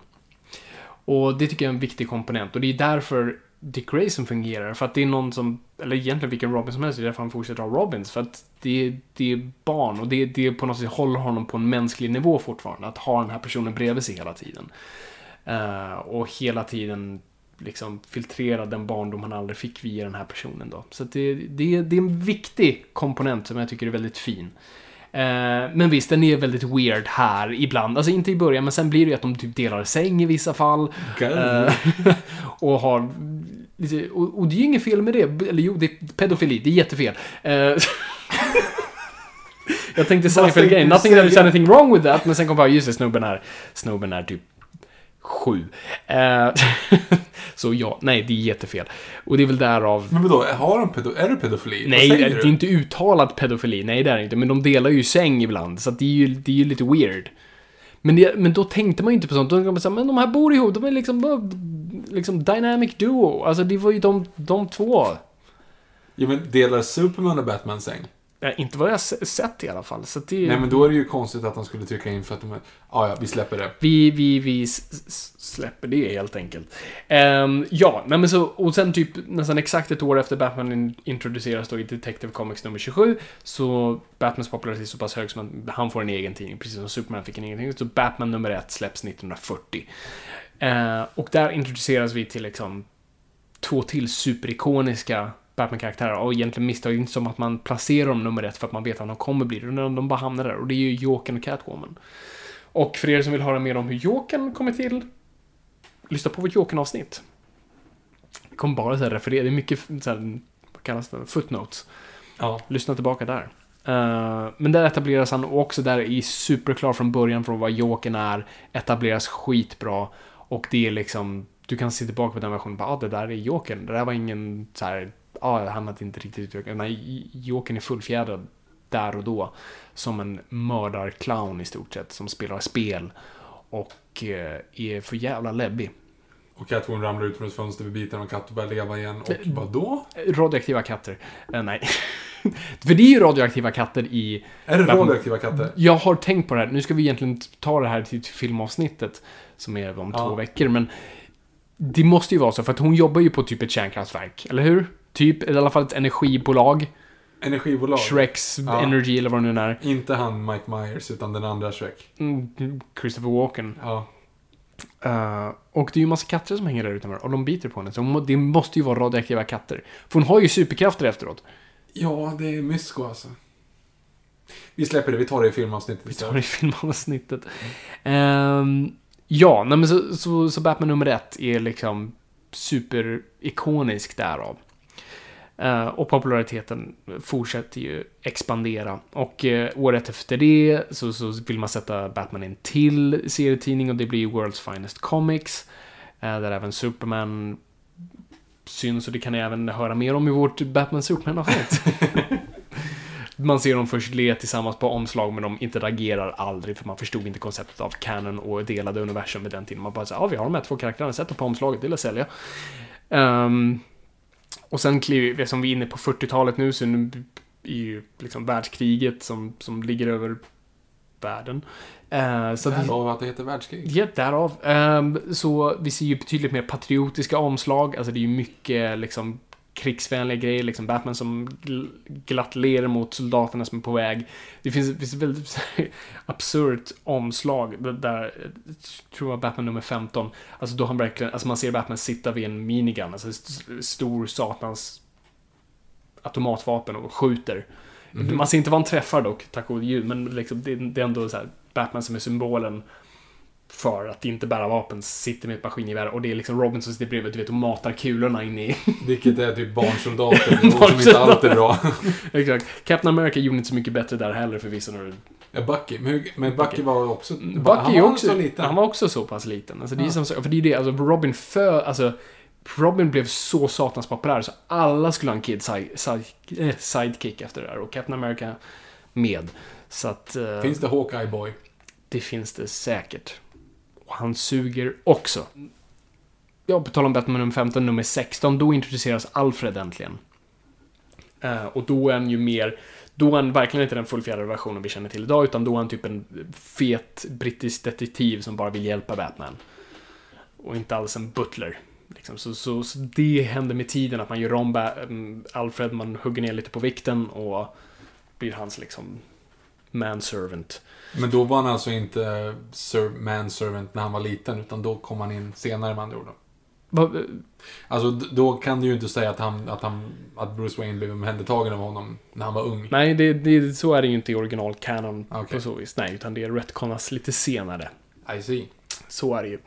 Um, men så vi ser det också med, i och med 40-talet, alltså Batman blir allt mer barnvänlig, vi ser honom mer le på omslagen och sånt där. Det är inte den här mörka hämnaren längre som eh, stryper vampyrer på framsidan i stort sett. Det, det, den tiden är förbi. Um, och sen då när vi träder in mer i 50-talet, som vi pratade om tidigare, alltså, vad är populärt på 50-talet? Jo, men det är sci-fi. Så det är, det är mycket Batman reser i rymden och slåss mot aliens istället för monster. Det är också mycket monster. Um, och allt sånt där. Och 1952 såklart så, så möter han Superman för första gången. Mm. Som vi har pratat om i det avsnittet, så lyssna om ni vill ha mer detaljer därav. Men också 50-talet bringar mer gimmicks. 3D har blivit en grej på biograferna, precis som det är nu, så man börjar med 3D-omslag. Såna här bara testar gimmicks hejvilt som, som man alltid gör. Ehm, och det, det kommer och går. Det här 3D kommer aldrig fungera. Alltså, liksom Nope. historiemässigt så ser vi det ju ständigt. Jag, jag är förvånad att det faktiskt fortfarande finns kvar. Jag satt ändå så här nej, vad heter det, utgångsdatum på det där som jag sa typ, ja Mm. det är bortom tre år. Det är typ tio år sedan. Nu är det VR i alla fall då. VR kommer väl att stå... Jo, men VR kommer, kommer ta över på ett helt annat plan. Alltså, det kommer inte bli film. Man kommer testa det på film och det kommer bli några... Jag, jag har en uh, god vän som är producent och han, han producerar nu den första svenska eh, VR-kortfilmen. Under då SFI-stöd. Som heter Oh Dear. Som du är en... Du är en ren. I stort. Rådjur. Ett rådjur, tack. Ett rådjur. Du, ja, du är ett skadeskjutet rådjur. Ascool. Så att eh, den kommer man kunna se lite här och var snart. Så att den, det får ni hålla utkik på. Men, eh, men det kommer gå över till tv-spel. Och det är, det är en gimmick-grej. Men det är ganska... Jag provade nämligen i helgen nu när man sitter typ... Du kan ju kolla på bio i VR-briller. Du, ser, du nej, men du, sitter, du sitter hemma i soffan och sen så Mm. i VRen så liksom gör den så att du sitter i en biosalong. Då blir skärmen asstor. Alltså du, lurar i ögat att du sitter i en biosalong. Ja, just det. Och då blir det som att sitta i en biosalong. Det blir ju så stort. Ja. Det blir ännu större liksom till och med. Och liksom knivskarp bild. Mm. Så du behöver inte gå på bio. Nej, det, det är mycket möjligt. Men jag tror fan vi... För jag, jag, jag pratade med faktiskt den här producenten. eh, bara för ett litet tag sedan. Men de pratade om det i förra avsnittet. Men just det här med... att, jo, men precis. Vi pratade exakt om det. Just det här med att man typ packar folk som sillar i de här gamla formatet av, av, av biosalonger. Och vi kommer mer se nu, lite som Mall of Scandinavia gör och lite det här de bygger på Sankt Eriksgatan i Stockholm. Att vi kommer se en mer eh, liksom vänlig biograf att vara i. Eh, och det är nog det som kommer locka ut folk. Folk kommer vara så vana vid att sitta inne nu så folk kommer faktiskt vilja gå ut. Men då måste det finnas någonting mer än filmen. Det måste finnas att du kan äta någonting gott där, du kan ta med glas vin in i bion. Så att Betala en nyckel. betala en nickel få en dam på armen. Eh, ja, och tillbaks till Batman. 50-talet, vad, vad händer då, Viktor? Vad är det jag nästan nämner varje gång vi pratar om serietidningshistoria? Ehm, nu ska vi se här nu. Ehm, men gud, jag borde ju ha lärt mig vad han heter. Det är ju The Comics Code. Mhm. Och han heter... Ge mig förnamnet. Frederick? Nor Solomon Northup är han från 12 Years a Slave. Vänta lite nu. Fast du är, det, det, Jag är det nära. låter likt Ja. liksom. Mm. Ehm, tusan hakar. Nej, men... Dub- W börjar på W. Hjälper inte. Nej, men jag fick... Nu har jag bara Solomon Northup. Nu är Okej, jag helt nej. lost. Lost. Wortham. Ja! ja det, det var nära. Det var nära. Ja. Mm, Frederick Wortham. Eh, och som jag förklarade tidigare är den här pseudopsykologen som kommer på äh, fan jag får inga gigs. här." Så jag, Okej, men folk gillar att vara rädda nu. Eh, så att jag skriver bara om någonting som håller på att korrumpera våra ungdomar. Uh, ja, serietidningar. Så han skriver en bok som heter Seduction of the Innocent.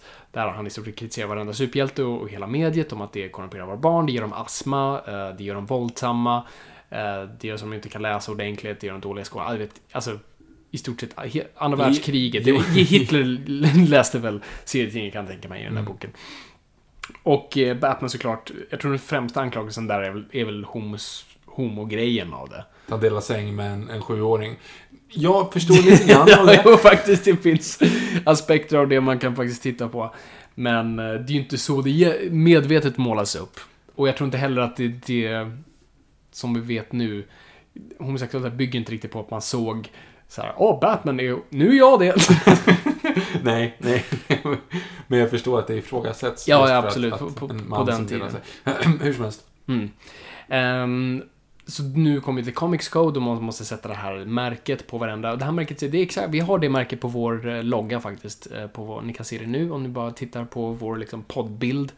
eh, så är det den som är i högra hörnet, det är Comics Code-grejen. Så Solomon Northup har godkänt det här avsnittet. Precis. Ehm, ja, nej, men, och, och 50-talet är en löjlig period. Alltså, du, du har mycket konstiga stories för att nu kan man inte göra, och framförallt nu får man inte ha, du vet, vampyrer och sånt där i såna här stories för, på grund av den här Comics Code. Så man måste bara komma på en massa löjliga grejer. Som den här Rainbow Batman är ju en ganska populär sån där. Förlåt, vadå? det, det är en story där, där Robins identitet I'm Sandra, and I'm just the professional your small business was looking for. But you didn't hire me because you didn't use LinkedIn jobs. LinkedIn has professionals you can't find anywhere else, including those who aren't actively looking for a new job but might be open to the perfect role, like me. In a given month, over 70% of LinkedIn users don't visit other leading job sites. So if you're not looking on LinkedIn, you'll miss out on great candidates like Sandra. Start hiring professionals like a professional. Post your free job on linkedin.com/people today. Since 2013, Bombas has donated over 100 million socks, underwear, and t shirts to those facing homelessness. If we counted those on air, this ad would last over 1,157 days. But if we counted the time it takes to make a donation possible, it would take just a few clicks. Because every time you make a purchase, Bombas donates an item to someone who needs it. Go to bombas.com slash ACAST and use code ACAST for 20% off your first purchase. That's bombas.com slash ACAST, code ACAST. Millions of people have lost weight with personalized plans from Noom, like Evan, who can't stand salads and still lost 50 pounds. Salads, generally, for most people, are the easy button, right? For me, that wasn't an option. I never really was a salad guy. That's just not who I am. But Noom worked for me. Get your personalized plan today at Noom.com. Real Noom user compensated to provide their story. In four weeks, the typical Noom user can expect to lose one to two pounds per week. Individual results may vary. Identitet hotas. Eh, för att han blev skadad och hans identitet eventuellt avslöjades och några kameramän tog det, några skurkar. Så att Batman måste nu vara med i TV med massa olika dräkter för att distrahera världen från då den här eventuella avslöjandet. Och därav har han sen en regnbågsfärgad dräkt och kallar sig då Rainbow Batman. Så, så när det kommer till den homosexualitetsgrejen, det, det har ingen koppling till det dock. Jag tror regnbågen inte hade den Nej, jag tror inte du hade tagit den. Då var det väl någon sån här gamla, det finns ju native indians, eller native, native indians, det var ju. Native americans som, det finns ju någon av de här stammarna som har just den regnbågsflaggan som sen, alltså, eh, Pride-kulturen mer eller mindre tog. Ja, men det funkar väl för du, du har ju Village People hade ju en, ja, droppa det. Släpp den där.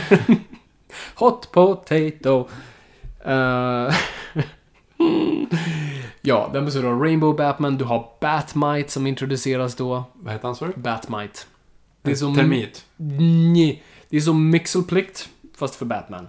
Det är från den femte dimensionen, kommer sån här pytteliten. Det är som en... Han är en alv som är ett superfan av Batman och har på sig en Batman-dräkt och kan flyga och är pytteliten. Uh, Lucky Charms. Uh, och uh, vill hjälpa Batman lösa brott. Men Batman säger nej tack. Men Missile är väl en skurk? Yes, den här snubben är inte så mycket en, en skurk. Men sen i scener, man har fortfarande kvar Batman, så han dyker upp lite då och då. Och då är han väl typ såhär, han är lite diffus om han, om han är, vill hjälpa till eller busa. Jag ser eh, Flintstones när den här Alien kom helt plötsligt. Kan det vara Jump the Shark lite grann? Ja, men det är lite det där faktiskt. Det är lite innan uh, Flintstones och den figuren. Nej men alltså samma koncept. Ja. Jag tänker bara liksom... Har du, har du sett den? är fantastiskt. Uh, Robot Chicken-grejen med Flintstones. När den här Alien kommer då. Nej, nej. Och de tror att det är en gud så de måste börja offra liksom Dino och grejer och försöker stoppa dem. Bara, nej, nej, det är inte alls det jag vill. Our God is weak, kill him! Ja, det är fantastiskt.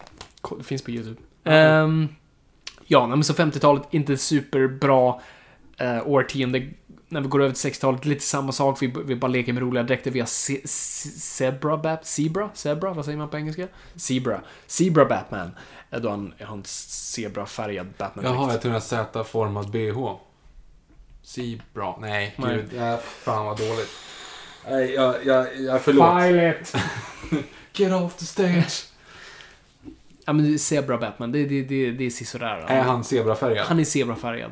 Men det är för att han gick nära en maskin som, som gör en magnetisk och därför tydligen symbol för magnetik är zebra.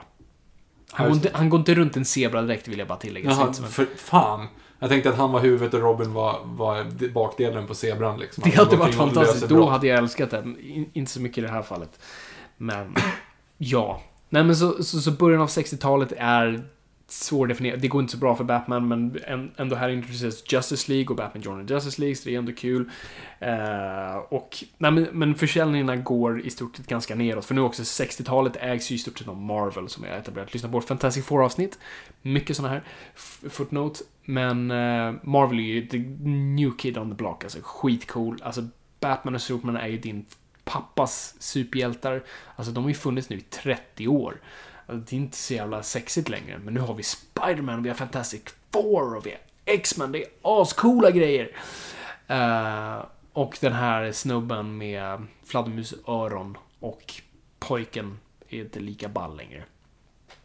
Så att det går sisådär. Så Batman, alltså det, går, det är så pass illa så de funderar nästan på att lägga ner Batman. Det, är- för det här är ju också årtionden man försöker, när man gör så, alltså Flash har försvunnit och Green Lantern har försvunnit, de här första versionerna av dem. Vet då, Flash såg ut som eh, den här guden. Hermes. Hermes. Eh, Och Green Lantern var en snubbe i en pyjamas och grön kappa. Som åkte runt med en fysisk lykta. Eh, och hade var mer byggt på magi och sådär. Men eh, vad är det som händer då, Viktor? 1966. Som räddar vår älskade hjälte. Jag kan inte härma Adam West. Jag kan inte heller göra det. Robin? Nej, jag kan inte göra det. Nej, jag kan, nej. Ehm, det är ju Bill Dozier slash Adam Wests Batman. Eh, tydligen är det så att Hugh Hefner, eh, Playboy-snubben, eh, brukar på typ lördagar bland alla sina brudar och polare kolla på de här gamla Batman serial-grejerna. För det hade gjorts under 40-talet, hade gjorts såna här matinéfilmer, såna här korta 10 minuter som var mellan, alltså precis innan filmer. Så, så du betalade en nickel, fick en öl och en dam under din arm och så gick du och såg Batman och en musikal och en stripshow och sen en huvudfilm och sen kunde du gå hem. Um, och då var ju de här Batman-grejerna där då, som en grej. Och barn kunde då gå varje dag och se, ah, vad händer? För det slutar alltid med en cliffhanger och så måste jag gå dit dagen efter för att se hur, kommer Batman dö? För att sluta med typ han trillar ner från en klippa eller någonting och så får man se hur han klarar sig. Um, och det, tydligen var det en ganska populär grej ho- hos Hugh Hefner att sitta och kolla på och skratta åt. Aha. Eh, och det blev typ en sån här snackis i Hollywood att det här var typ en grej. Eh, så producenten Bill Dozier får höra om det här och tänker att men det här kanske är en ganska kul grej. För ABC vid det här laget, tror det är ABC, jo det är eller är det CBS? Oh, Okej, vi säger ABC bara för, bara för sakens skull. Ehm, det går jättedåligt för dem tittarmässigt. De har ingenting i bakfickan, men Bill Dozier kommer säga men ska vi testa Batman och se, se vad liksom, om det funkar. Vi gör en rolig version av Batman. Vi, färg-tv har precis kommit, vi testar, vi gör det i färg, det är poppigt, det är coolt för pop art, det är ju populärt, det är ju med Andy Warhol, allt sånt. Vi, liksom, vi testar allt det där och ser vad som händer. Och eh, man castar då Adam West som både har liksom själva utseendet men också humorn och timingen och, Och allt. Ben Burt. Snyggt! Ha! Som Robin. Jag har lyssnat lite grann i alla fall. Mhm. Och ehm, de gör den här, den är svindyr att göra för de bygger den här Batmobilen. Och eh, de bygger The Batcave. Och dräkterna, det är satans jävla dyrt. Och de visar den här piloten för sin testpublik och det är den sämst ratade tv-serien någonsin hos testpubliken. Och ABC bara säger ah, fuck, okej det här kostar för mycket pengar, skicka ut den då. Och det blir en superhit. Uh, det blir liksom en av de största hittarna någonsin på TV. Det blir en jättegrej. För de, också, det här var väldigt ovanligt då. Man, man visade den två dagar i veckan med en cliffhanger emellan, precis som man gjorde då. Så det blir det här, du måste komma tillbaka till det. Så vuxna kunde titta på det, typ skratta och tycka det var kul. Men för barn var det dödsseriöst. Uh, det var det coolaste som fanns. Och det etablerar Batman för en helt ny generation. Den generationen som man var rädd att förlora helt plötsligt förälskar sig i Batman. Du fångar en helt ny, så babyboom-generationen i stort sett. Och eh, Ja men det är en superhit och den når, eftersom den körs två gånger i veckan också, så når den ganska snabbt, 100 episoder. Och USA är en ganska stor grej. Du, att uppnå 100 episoder är ju det bästa som finns. Det är ju alla tv-seriers mål.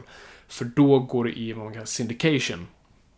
När du gått upp i 100 episoder, då kan du börja sälja det till så här, lokalkanaler och utomlands. Och sådana där grejer. För då vet, då vet de att de kan spela de här episoderna hur som helst och ingen kommer bry sig i vilken ordning de kommer att gå. Du kan spela dem kontinuerligt hela tiden för att ha tillräckligt mycket med episoder. Det är lite som du vet, vi växte ju upp på Fresh Prince of Bel-Air och Fullt hus och alla de där. Och det är för att de hade de här över 100 personerna som man kunde bara slå på kanal 5 och så var den, ja ah, den här vet jag inte om jag har sett, okej jag tittar på den.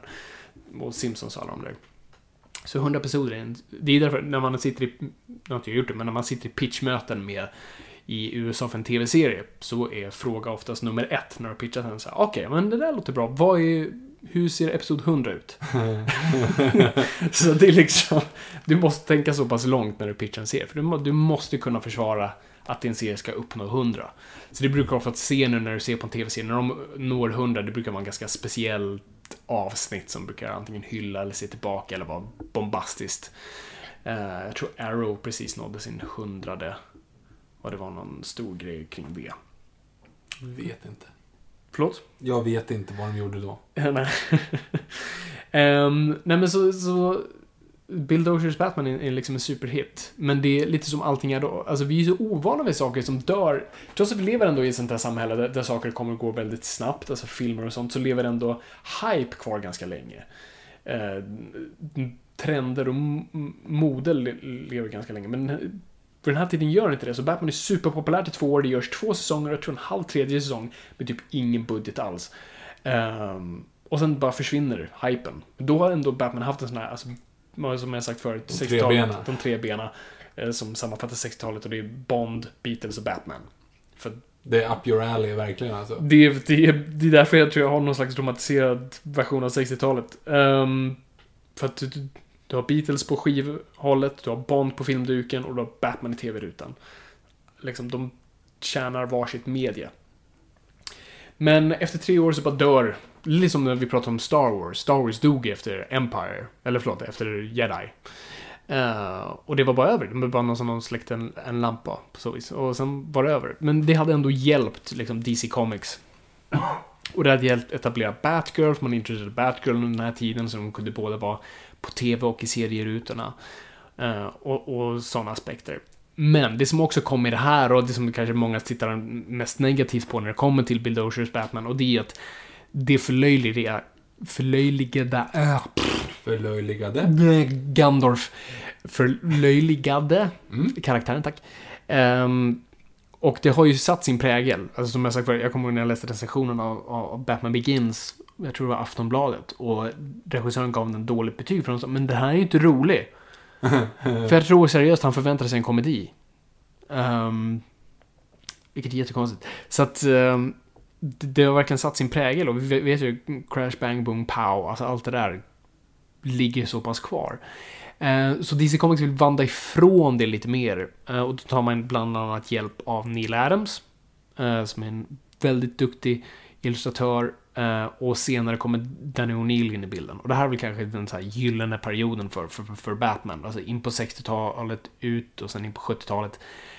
För de är ensamma och säger, nej men vi måste ta tillbaka Batman där han hör hemma liksom. Natten och mörkret. För att alltså, vid det här laget, alltså Batman har typ en polisbricka och går längs liksom Fifth Avenue och vinkar till alla. Hello good citizens! Som man typ gör i Batman Returns. Nej, Batman Forever. Robin. Batman Forever tänkte jag på. Gör någonting sånt där? Ja, för då är då han står och postar för Time Magazine. Du vet, han är på omslaget. Jo precis, jag tror bara inte de tänker på det. Och han sitter i... ehm, I, eh, I- i i dom- domstolen. I, I dräkten. Jag vill bara ha den bilden innan de bara sitter där bland åhörarna. Och så just med Val Kilmer Ja, ihop-putade läpparna också. Öronen som sticker upp. Ja, det vore så fantastiskt. Och han, det sitter någon snubbe bakom, liksom, precis bakom honom och har de här stora capen och öronen i vägen så han ser ingenting. Så, Ja, oh, precis. come on! Det måste ju ha varit så. Det kan ju inte vara... Alltså, hur, han kunde ju inte ha vetat. Så han måste ju bara suttit där och kollat så allting gick okej till. Ett jättekonstigt scen. Eh, Nej men så, så Batman var ganska präglad av både 60-talet men också eh, Adam West och allt sånt där. Så det vill man kliva ifrån så här. Vi måste tillbaka i, i stort sett till Bill Finger och Bob Kane. Alltså det ska utspela sig på natten, det är mörkt, det är dystert, det är, det är våldsamt, det är läskigt. Allt sånt där. Så man drar liksom tillbaka Batman till, till hans egentligen bara grunder. Man gör honom till det han egentligen Och här tycker jag på något vis man, man berättar om bland de bästa Batman-storyn som Danny O'Neill skriver och sen som, som eh, Neil Adams ritar. Eh, och som, som jag har, typ, Neil Adams Batman är för mig så Batman ser ut. Eh, både ikonmässigt, för det är hans blåa dräkt och han har den här gula symbolen, så det är väl det man känner mest igen, men också kroppsmässigt tycker jag han fungerar. Alltså jag gillar som vem som helst, alltså Frank Millers superbiffiga Batman så, men det, det ser inte så funktionellt ut. Eh, uh, Medan Neil Adams Batman är mer formad som en akrobat eller som en gymnast. Så väldigt mycket muskler packade på väldigt, liksom, en, vad ska man säga, smal yta. Alltså de är inte så biffiga, de är snarare, de är mer till smala hållet. Uh, och han ser ut som en akrobat och, och rör sig på så vis. Och också man går ner, ner på nivå av att han är en detektiv, så han kallas numera för Detective. Framförallt av Russell Gould som föds här. Vid den här för uh, stjärnredaktören på DC Comics, Julie Schwartz, som var med och revolutionerade Flash och Green Lantern igen, tog tillbaka dem. Uh, sa, var i stort sett överens med Dan O'Neill och Neil sa att vi behöver en ny skurk. Batman behöver sin Moriarty. Nu är vi ganska överens om att Mor- hans Moriarty är Jokern, men då tyckte man att då var han fortfarande liksom en clown, trots att de, Dan O'Neill gjorde honom mycket läskigare. Men de ville ha en Moriarty, någon som var lika smart som Batman. Och då, kom, då, och då hade Julie Schwartz bara ett namn, alltså Ra's al Ghul. Som betyder Head of the Demon. Det var det enda han hade. Eh, och Dan O'Neill sa, ja, jag kan jobba med det. Och då kommer de på den storyn. Och det öppnar ju i stort sett med att Robin har helt plötsligt blivit bortrövad. Och eh, en snubbe som heter Rage Det är ju det här som är frågan. Säger man Ras eller Rage? Enligt... jag tror- Rage låter som John Ross David säger. Rage Al Ghul, ja. Eh, för i Batman Begins säger man Ras Al Ghul. Men tydligen enligt Neil Adams... Ja, eh, Neil Adams hade någon dotter som hade gått till en så här språkforskare eh, och frågat hur du uttalar man det här. Och då var det tydligen Rage Al Ghul. Så att, jag vet ej. Skitsamma. Skitsamma. Men där är den skurken, han kallar honom för Detective. Han har hittat Batman-grottan. Han har, bara, han har följt pengarna. Han har bara listat ut vem Batman är. Han är den första som har gjort det, för han bara kollar på kvittona i stort sett. Batmobil. Ehm, och så, där, så det är väl den karaktären som, som, som främst föds i den här perioden. Och Talia al Ghul och den romansen och den här ikoniska grejen när Batman står och hånglar med Talia. Barbröstad men fortfarande med ehm, med sin mask på, som jag säkert tror har fött många fetischer. Ehm, Annat hos dig eller vadå? nej, nej, jag talar inte på mig själv nu. Jag har inte så hårigt bröst som Batman har i den. Eh, Ja, du har, du skulle kunna klara den, den grejen. Vi skaffar en Batman-mask så kan vi... Vi lägger upp det på Instagram. Jag tänker precis säga, vi fotar några bilder, det var fel. Åh, gud. Ja, hur som helst. Eh, nej, men så Ra's al Ghul blir, blir Ra's al Ghul är, är en väldigt stor faktor här tycker jag. Och, och 70-talet är egentligen en ganska bra period för också världen är lite mörkare, alltså vi post-Vietnam. New York, om man tittar som DC Comics är i New York, eller var i New York när de är i Los Angeles. Och New York var ju, alltså kollar du på Taxi Driver, det är så det såg ut. Det var, jag, jag tänker bara Live and Let Die. ja, det är ju Harlem. Uh, Nej, jaha, jag tänkte på de breda skjortkragarna. Jaha, det, ja, det, var jobbigt nog. Eh, Men eh, kolla på Taxi Driver, det är porrklubbar överallt, porrbiografer och det är heroin och det är liksom skit överallt. De, de visar svenska såna här nakenfilmer. Nakenfilmer. Jag såg by the way, Jag är nyfiken, gula versionen. Åh, fy fan. Alltså, det är helt sjukt. Jag, jag tänkte bara, jag såg den bara i utbildningssyfte. Jag har haft en jävligt dålig streak. Jag fick en, en tweet här från en lyssnare som heter Viktor Landegren här på Twitter. Som var så här, för han följer mig på, på Letterboxd. Ja. Man lägger upp betygen. Och de senaste filmerna jag har sett, de senaste tio filmerna jag har sett har det varit så här, ja, en ettor, en och en halv år och sådär. Ja. Och då har jag liksom sett typ, ja men, Gods of Egypt och, eh, och, och Jag är nyfiken gud. Och Sune på hattsemester eller vad fan det var. Alltså, jag förstår inte. Jag tycker det är lite synd. För det första, filmen är ganska dålig. Det är ett lite roligt koncept det här med att han typ så här, hon går omkring och frågar folk på stan. För att jag är ganska histor- intresserad av historia. Det är kul att veta vad folk på 60-talet trodde om icke, icke vad heter det, icke-våldsförsvar. Vilket var väldigt intressant överhuvudtaget att de ens kom på det. Men det som är lite kul, det är ju att någonstans så har de blivit känd för att eh, Lena Nyman är mycket naken i den filmen. Yes. Eh, vilket de förvisso är. Men, kan du tänka dig då, tänk dig Tax Driver. För han är ju på en svensk, han, han är ju på en svensk typ eh, pilsner, vad heter det? Vad heter de där mazurka-film? Vad är, vad De var väl danska, mazurka var väl... Jo men eh, lite såhär mj- mjukporr typ. Ja, precis. För Det var typ en story där, men man gick för damerna. Robert De Niro sitter ju på en, en, eh, en biograf och tittar på en svensk sån film Ja, i. Taxi Driver. Kan du tänka dig dem när det börjar spridas liksom så här, ja men den här filmen är mycket naket. Och så kommer de att sätta sig och titta på de här liksom svenska syndenfilmerna. Och då är det mer eller mindre, första 40 minuterna så är det Lena Nyman som intervjuar liksom gråa, vanliga människor i breda briller om det sociopolitiska läget i Sverige. Det finns nog många fetischer som kommer därifrån. Det är så... Det är, och så har de en lång intervju med Olof Palme mitt i filmen. Alltså det händer ingenting om det är någon som sitter och väntar på så är Lena, Lena Nyman och, och Börje Ahlstedt nakna. Precis. Det måste vara sånt, som jäkla Tänk buzzkill. vad man ändå, liksom, nu när vi lever i en tid av så här, det finns internetporr så långt öga kan nå, men på den här tiden så bara, det finns fem minuter i den här två timmars långa filmen med en tjej. Hon ser helt okej ut, men hon är naken. Och då var de tvungna att sitta och lyssna på Olof Palme i tio minuter. Som dessutom inte troligen ens var dubbad, utan det var ju liksom textat. Så Ja, han. Mm. sitter ju och pratar liksom, som bostadsminister, eller bara vad han var då. Sitter liksom och pratar typ om, om ja men ja, vi måste bygga bostäder för det är svårt för, för folk. Och för amerikaner låter som Ja, men, ja. Det är en ganska rolig bild i huvudet att ha i alla fall. Mm. Ja, nej, absolut. Det, det, det är det definitivt. Eh, Men vad sa om 70-talet Hur som helst, överlag? eh, Batman, porrbiografer. Eh, nej, men New York influerar väldigt mycket. Alltså det är en mörkare värld och, och Batman kan reflektera det mörkret. Och, och vi ser en liten också...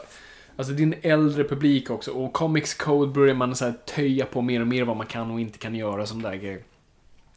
Och det leder oss in i 80-talet då vi verkligen har växt, alltså publiken har växt upp. Alltså det är inte barn längre som, som, som läser det här på samma sätt. Så att så vi, vi, vi ser i stort sett liksom en helt ny värld. Eh, och, det, och här har vi ju framförallt eh, nu, och, och karaktären har ju även växt upp med läsarna. Alltså nu har ju, alltså Dick Grayson har ju växt upp så han eh, han vill ju bli sin egna man, så han blir Nightwing vid det här laget, som blir hans superhjälteidentitet. Eh, och det är en väldigt extravagant dräkt han hade först. Uh, Bildgoogla den. Fina kragar. Ehm, och då... 70-talskragar. Ty- men Faktiskt. Faktiskt. Väldigt mycket sånt. Och så då måste det ju... Det fyllas... Manteln fyllas av en ny unge och det blir då den här Jason Todd. Som egentligen är en skitunge. Han är helt annan från Dick Grayson. Han är ganska jobbig. Han talar emot Batman. Han gör inte riktigt som man säger. Han är ganska tonårsvresig av sig. Och publiken tycker inte om honom. Vi har säkert nämnt det här tidigare. Ehm, men då blir det den här grejen att... Fan, okej, om läsarna hatar honom så jävla mycket, då tar vi väl koll på honom. Tänker DC Comics. Men okej, men vi gör det till en utmaning. Vi gör att publiken får delta. Så att man gör en, i stort sett en tävling där man säger, där man har en story där, där Jokern har tagit eh, Jason Todd till fånga och torterat honom. Eh, och slutar issuen med en cliffhanger som och så säger de i stort sett okej, så här ligger det till, nu är det upp till er. Lever eller dör Jason Todd? Ring det här numret om ni vill att han ska dö, ring, det här numret om ni vill att han ska leva. Och DC var 100% säker på att han skulle överleva, men det röstas till att han ska dö. Jag tror publiken verkligen ville så här try it. Bring it on. Bring it on. Eh, och det blir så. Jason Todd dör. Tragiskt. eh, i, I Batmans händer efter... Ganska grovt. Alltså Jokern torterar honom och slår honom med, med en kofot. Och sen spränger honom. Uh, och det blir liksom en av Batmans största defeats på så vis. Han är, han är helt förstörd efter det här. Och det, och det liksom tyder också på, på en mörkare period i hans liv. Inte bara kontinuitetsmässigt, men vi börjar se andra grejer. Framförallt då 1986. Vad händer då, Victor? Dark Knight Returns. Dark Knight Returns. Eh, Jag kan saker. Frank Miller som, har, som är väldigt het och populär efter att han har varit hos Marvel och re- revolutionerat Daredevil som också var en sån här... Det var en hjälte som ingen läste och han fick helt plötsligt den att brinna. eh, I popularitet. Så att DC av honom och säger så kom hit och gör vad du vill och du får leka med de stora leksakerna. Du får göra Batman. Eh, och eh, lyssna på vårt Dark Knight Returns avsnitt. Där vi, jag, vi gjort ett helt avsnitt runt den här serien så att jag tror Lyssna på det om ni vill höra den hela historien.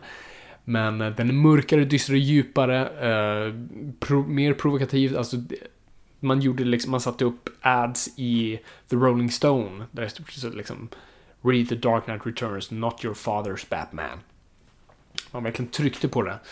Och det blir en sensation. Alltså den Watchmen som, som kommer där samma år, alltså revolutionerar hela serietidningsbranschen. Den är nu 100% för vuxna och det är inte för barn längre. Och de kan prata om stora frågor, reflektera perioden de, de skrivs under. Och eh, bara använda hjältar som en helt ny metafor för, för, för allt vi har runt omkring oss. Och det blir en helt...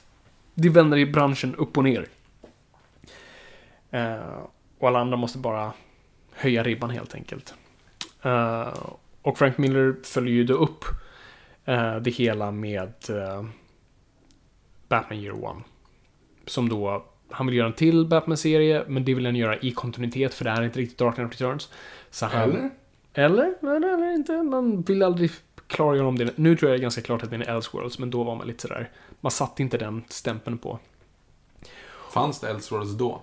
Eh, jag tror det är inte hundra, jag är ganska säker. Det, det blir mer, 90-talet är verkligen Elseworlds årtiondet. Okej. Men eh, det fanns nog säkert lite då. Eh, Men 87 släpper man Year One och den vill man ha i kontinuitet, så det är Batman 404. Har det numret. Ehm, Som man vill bara säga, vi ska bara uppdatera Batmans origin. Och det är liksom nästan i, i Batmans origin i Taxi Driver Spectrum. alltså det, det är New Yorks gator i stort sett och, och du har en vilsen man som i desperation gör det här igen. Och där försöker man uppdatera lite fladdermusbiten. Och det har man också försökt göra i Dark Knight Returns mer än att då har man ju det här att han det här som vi ser nu typ är i, både i, i Nolans Batman, även i Batman Forever. Flyger genom Eh, fönstret. nej, eh, och sen Batman vs Superman, att han Ah, trillar faller- ner i ett hål. Okej, och, Och att han, upplyft. han exponerar... Nej, nej, inte den. nej, nej, dumsnut. Eh, men, eh, nej, men att han trillar ner i ett hål och eh, blir exponerad för fladdermöss och då utvecklar en slags rädsla för det. Men där har du en... Men i, i Batman Year One så försöker man verkligen utveckla den aspekten. Att det har hänt honom, men sen också... Han går ut och slåss en dag som sig själv. Eh, spör upp några skurkar men blir knivhuggen själv. Och håller på att förblöda, tar sig hem, ligger i sin... eh, ligger i, i, i stort sett, jag tror i någon salong inne i hans stora mansion, ligger och förblöder på golvet. Och ber om ett tecken från sin far liksom att fortsätta. Och en fladdermus flyger in genom fönstret och sätter sig på sin fars statyett, liksom hans huvud. Eh, sätter sig eh, fladdermusen och Bruce Wayne säger Yes father, I shall become a bat. Och ringer då klockan som eh, kommer signalera Alfred att han är där. Och det är en sån viktig komponent tycker jag, att han ringer den här klockan för att eh, kalla på Alfred. För, det, för Batman föds det här var någonting som Grant Morrison pratade om, så jag tycker det var så himla smart och jag håller verkligen med om det. Alltså Batman, som, som vi ser som, som väldigt individuell karaktär och väldigt ensam och solitär. Men när Batman föds så kallar han på hjälp.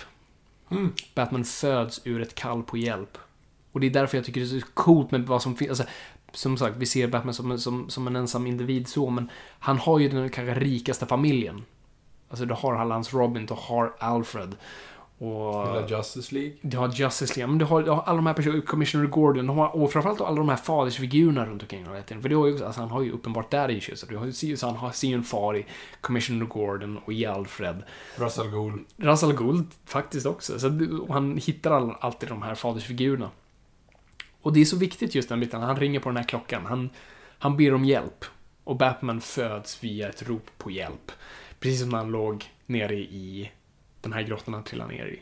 Så det, det är som bra uppdatering tycker jag, Batman Hero. Om ni inte har läst den så, så läs den. Om ni inte har läst den serietidningen tidigare, kanske inte börja med den. För den är lite jobbig.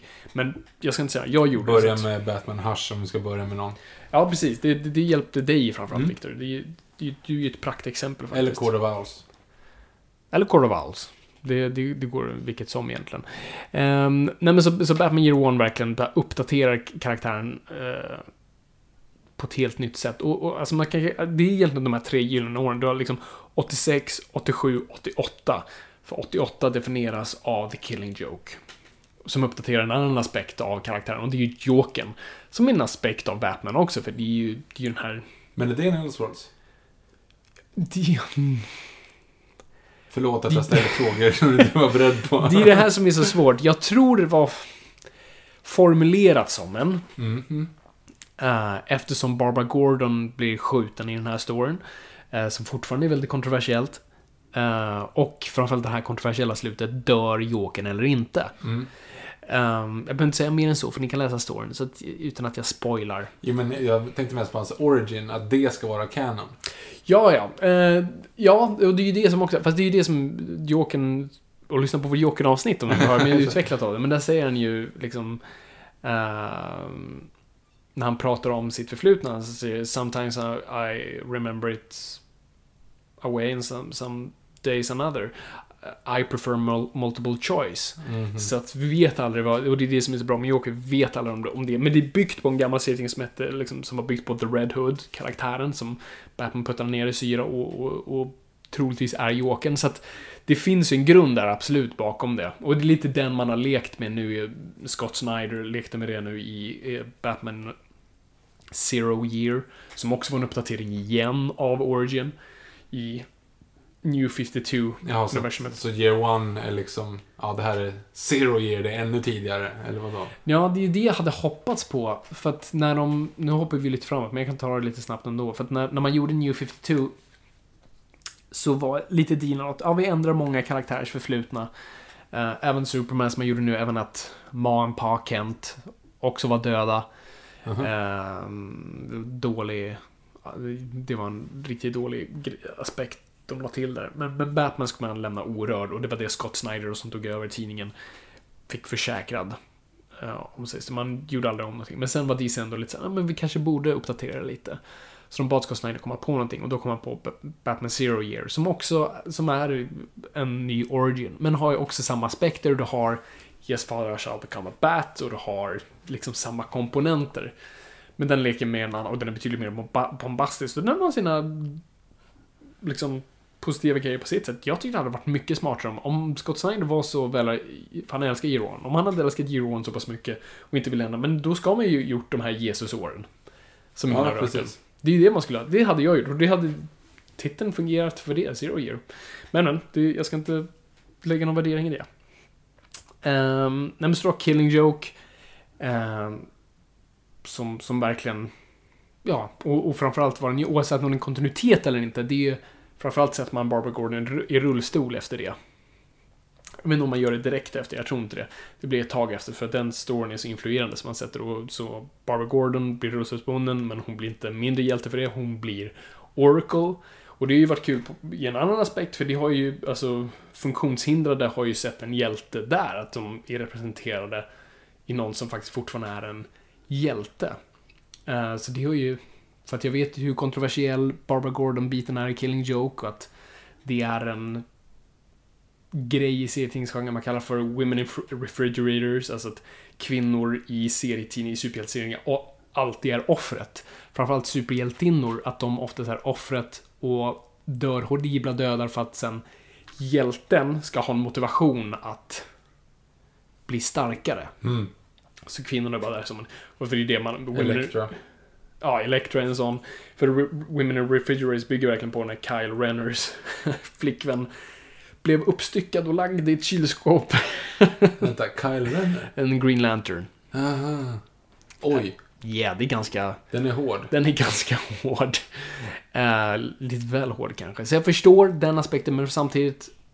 Jag tycker Killing Joke ligger lite över det, för det, det har fungerat på annat Och framförallt det föder Oracle, som, som har gjort mer gott än ont. Så att, ja, det, det, det finns olika sätt att se på det. Ehm, um, 89 är ett stort år för Batman, för då släpps både Tim Burtons Batman, men också Arkham Asylum, uh, som är Grant Morrisons mästerverk. Um, som är en av de här serietidningarna jag läste. Som jag säkert sagt, när jag, när jag hade läst den så, så, så tänkte jag så här, kommer jag, kommer jag bli okej igen? Har det satt konstiga spår i mitt huvud? För den var så fucked up. Det var som att läsa punk. Liksom hur punk ska upplevas. Blev- min far tror att han gick och såg typ Sex Pistols eller något sånt där när det liksom under punkens tid i London. Han tror det. Han tror det för att han gick in på en klubb ehm, där det stod något liksom, rockband och bara skrek och spottade publiken och han sa "Nja, mm, nej, jag går härifrån. Fattade inte att punken hade kommit liksom. Det såg bara absurt ut. Det var ungefär som att läsa det. Eh, och jag visste inte om jag skulle bli okej efteråt, men det kan jag verkligen rekommendera. Eh, där vill ju Grant Morrison sätta Jokern i en klänning egentligen. Han har klackskor tror jag fortfarande, men han vill sätta honom i klänningen. Men uh, DC sa nu.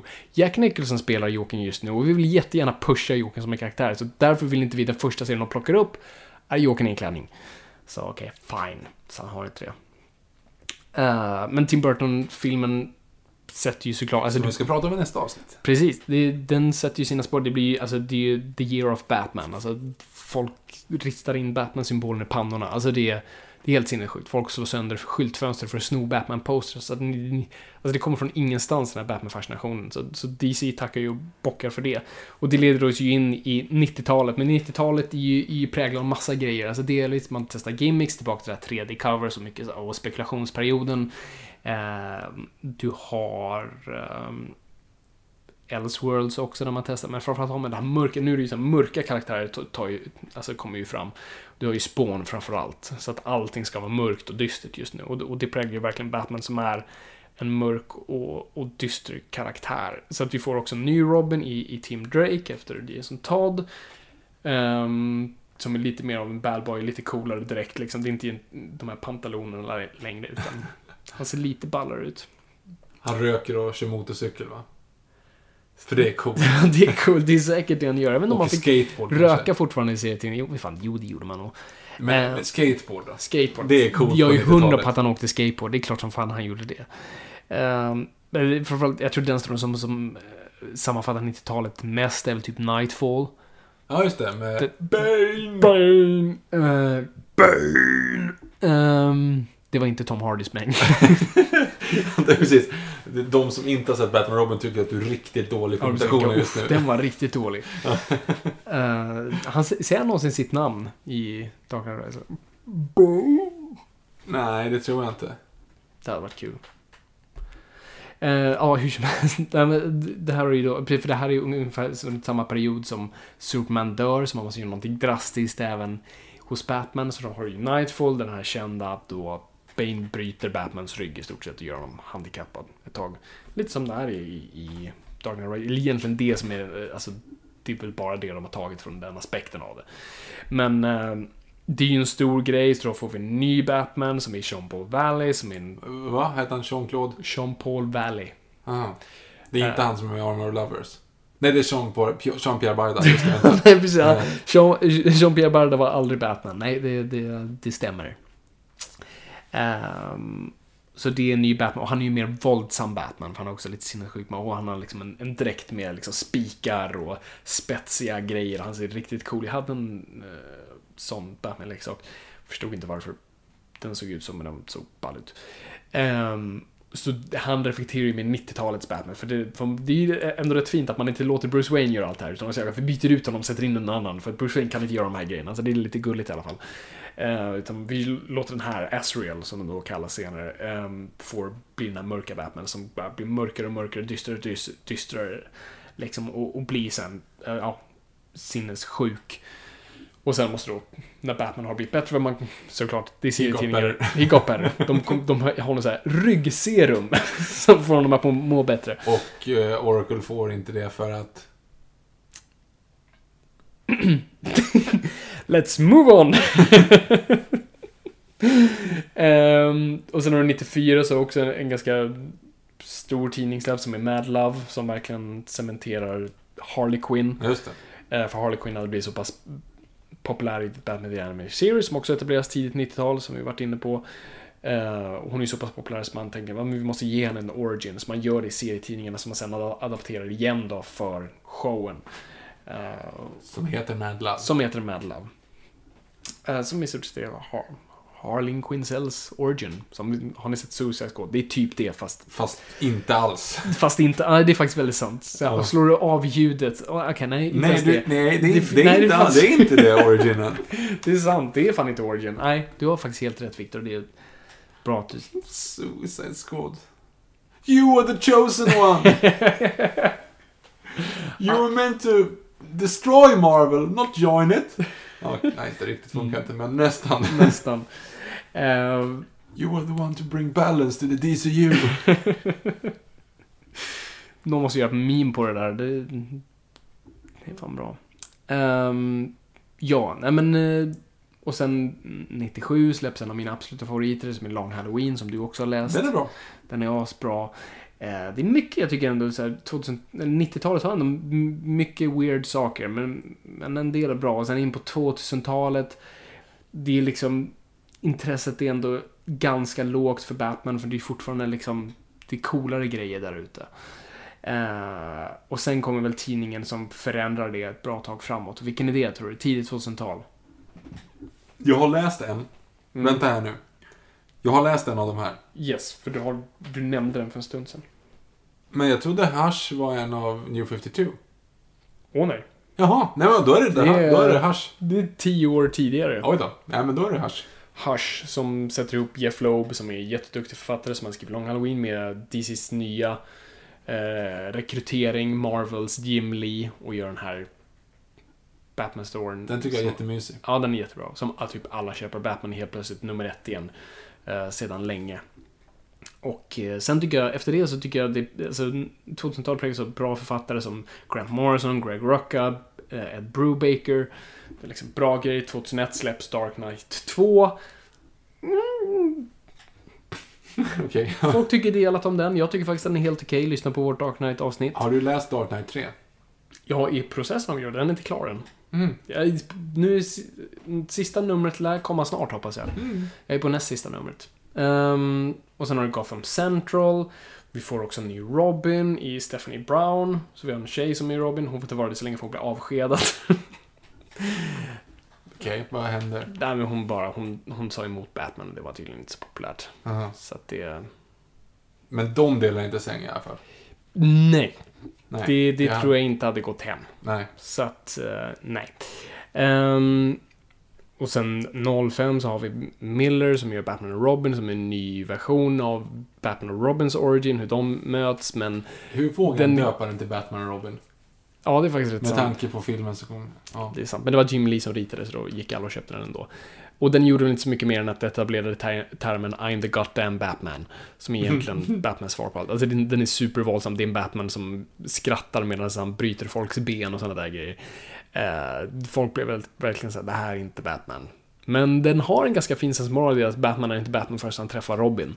Alltså det är ju en ganska ändå så här, Han dödar inte människor i den här storyn, men det är ju då ganska nära den Batman vi hade på tidigt eller sent 30-tal där han gick runt och mördade människor. Så det är inte helt off, men visst den är, den är lite weird.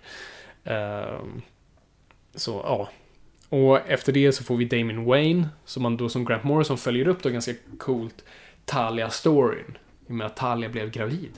Talia al Ghul då. Talia al Ghul. Som är Russell Ghouls dotter. Eh, och hon födde en son.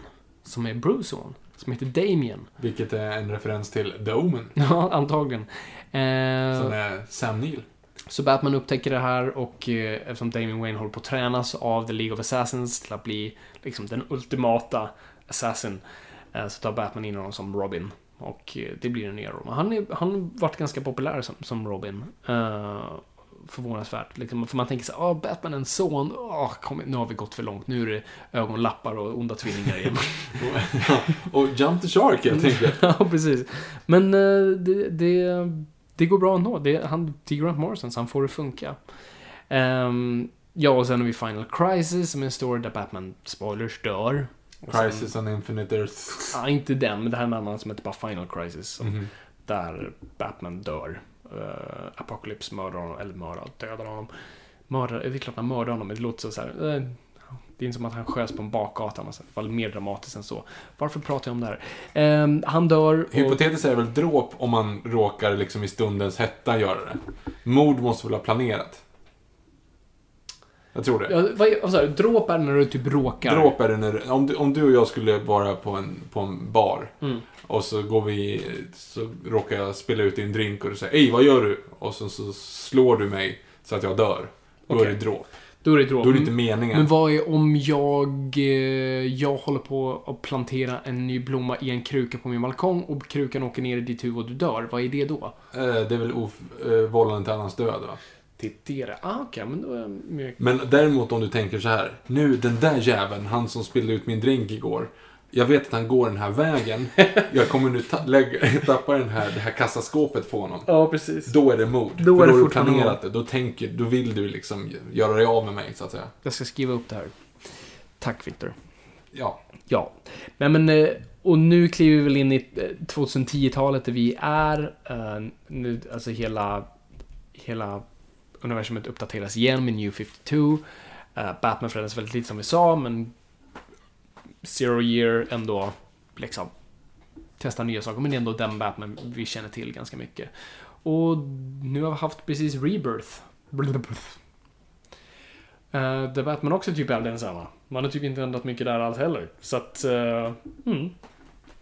Det- Nu, nu, eh, nu gick det väldigt så här snabbt mot slutet. Men det, ja. Vi lever i nuet. Det har inte hänt så mycket dramatiskt med Batman. Det är samma Nisse liksom. Det är samma Nisse. Man har gjort dem lite yngre. Det är väl typ det. Och Damien Wayne. Jag behöver inte spoila, men saker händer honom. Och sen ohänder honom. Ja, skitsamma. Nej men så det, så det är där Batman är idag. Alltså när Batman släpper en ny tidning eller en ny liksom trade paperback så hamnar den nummer ett på listorna. Så Batman är ju liksom i en bra period just nu. Och Han har väl alltid varit en bra period egentligen. Ja, alltså som vi var inne på, där på alltså, 60-talet, det var inte, förutom sen efter Adam West och sånt där, men det har ju ändå varit svackor. Mm. Eh, där det har kommit lite, lite snyggare brudar på stan som...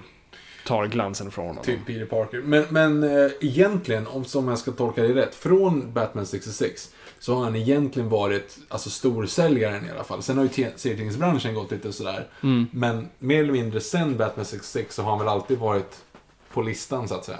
Jo, men det har han väl. Absolut. Lite svacka på 90-talet här igen, men eh, absolut.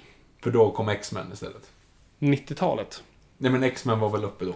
Ja, 80-90-talet var väl X-Men kung liksom. Men, eh, ja, definitivt. Eh, och sen efter Hush skulle jag säga att han har kontinuerligt legat ganska Mm. på tipptopp. Och nu är det så. Och då, vi lever ju i Batman-tiden nu. Alltså det känns ju lite som så här 2000-talet, början på- det kändes som Spiderman-perioden. Ja, men det var ju tack vare filmen. Precis. Och det, men det var väldigt mycket Sp- Spiderman. Ehm, och det känns som det har dött lite Spiderman-intresset. Det får nu en liten uppsving med Civil War, jag tror filmen kommer gå jättebra, men det känns inte som det här Spiderman-intresset på samma sätt. Det här, läget, den här wishful fulfillment som man ändå har.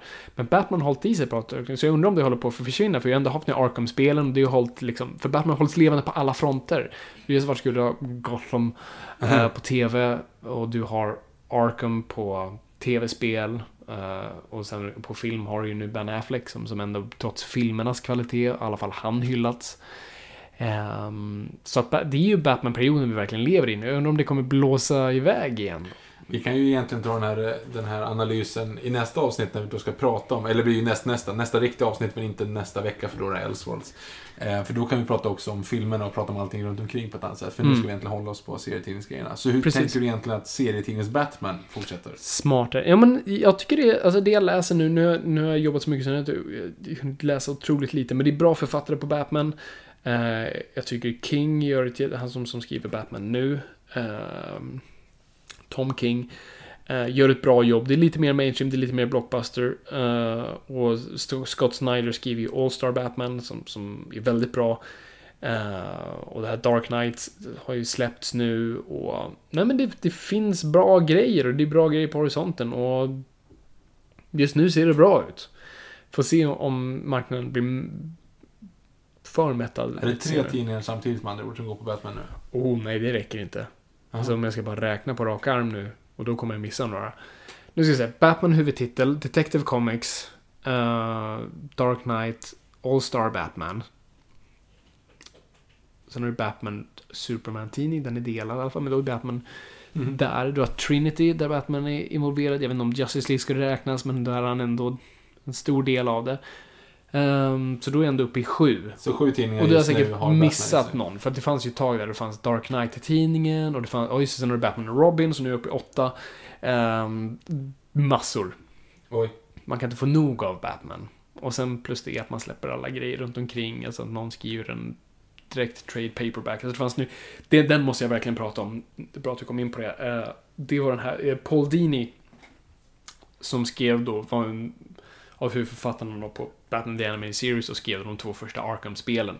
Som har varit en, och han skrev Mad Love och varit verkligen en nyckelfigur i den moderna Batman-eran. Han skrev nu en Batman-story som heter Dark Knight. Och då var Knight stavas med en, alltså mörk natt. Aha. Ehm, och den släpptes till Vertigo som är då dotterbolaget i DC där de har lite mer de udda titlarna och inte direkta superhjältar. Det är där man hade Sandman, det är där man släppte V Vendetta och, sådana grejer. Men man valde att släppa den här för den här var lite grövre. Eh, för Paul Dini på 90-talet när han skrev uh, Batman Animated blev grovt misshandlad Aha.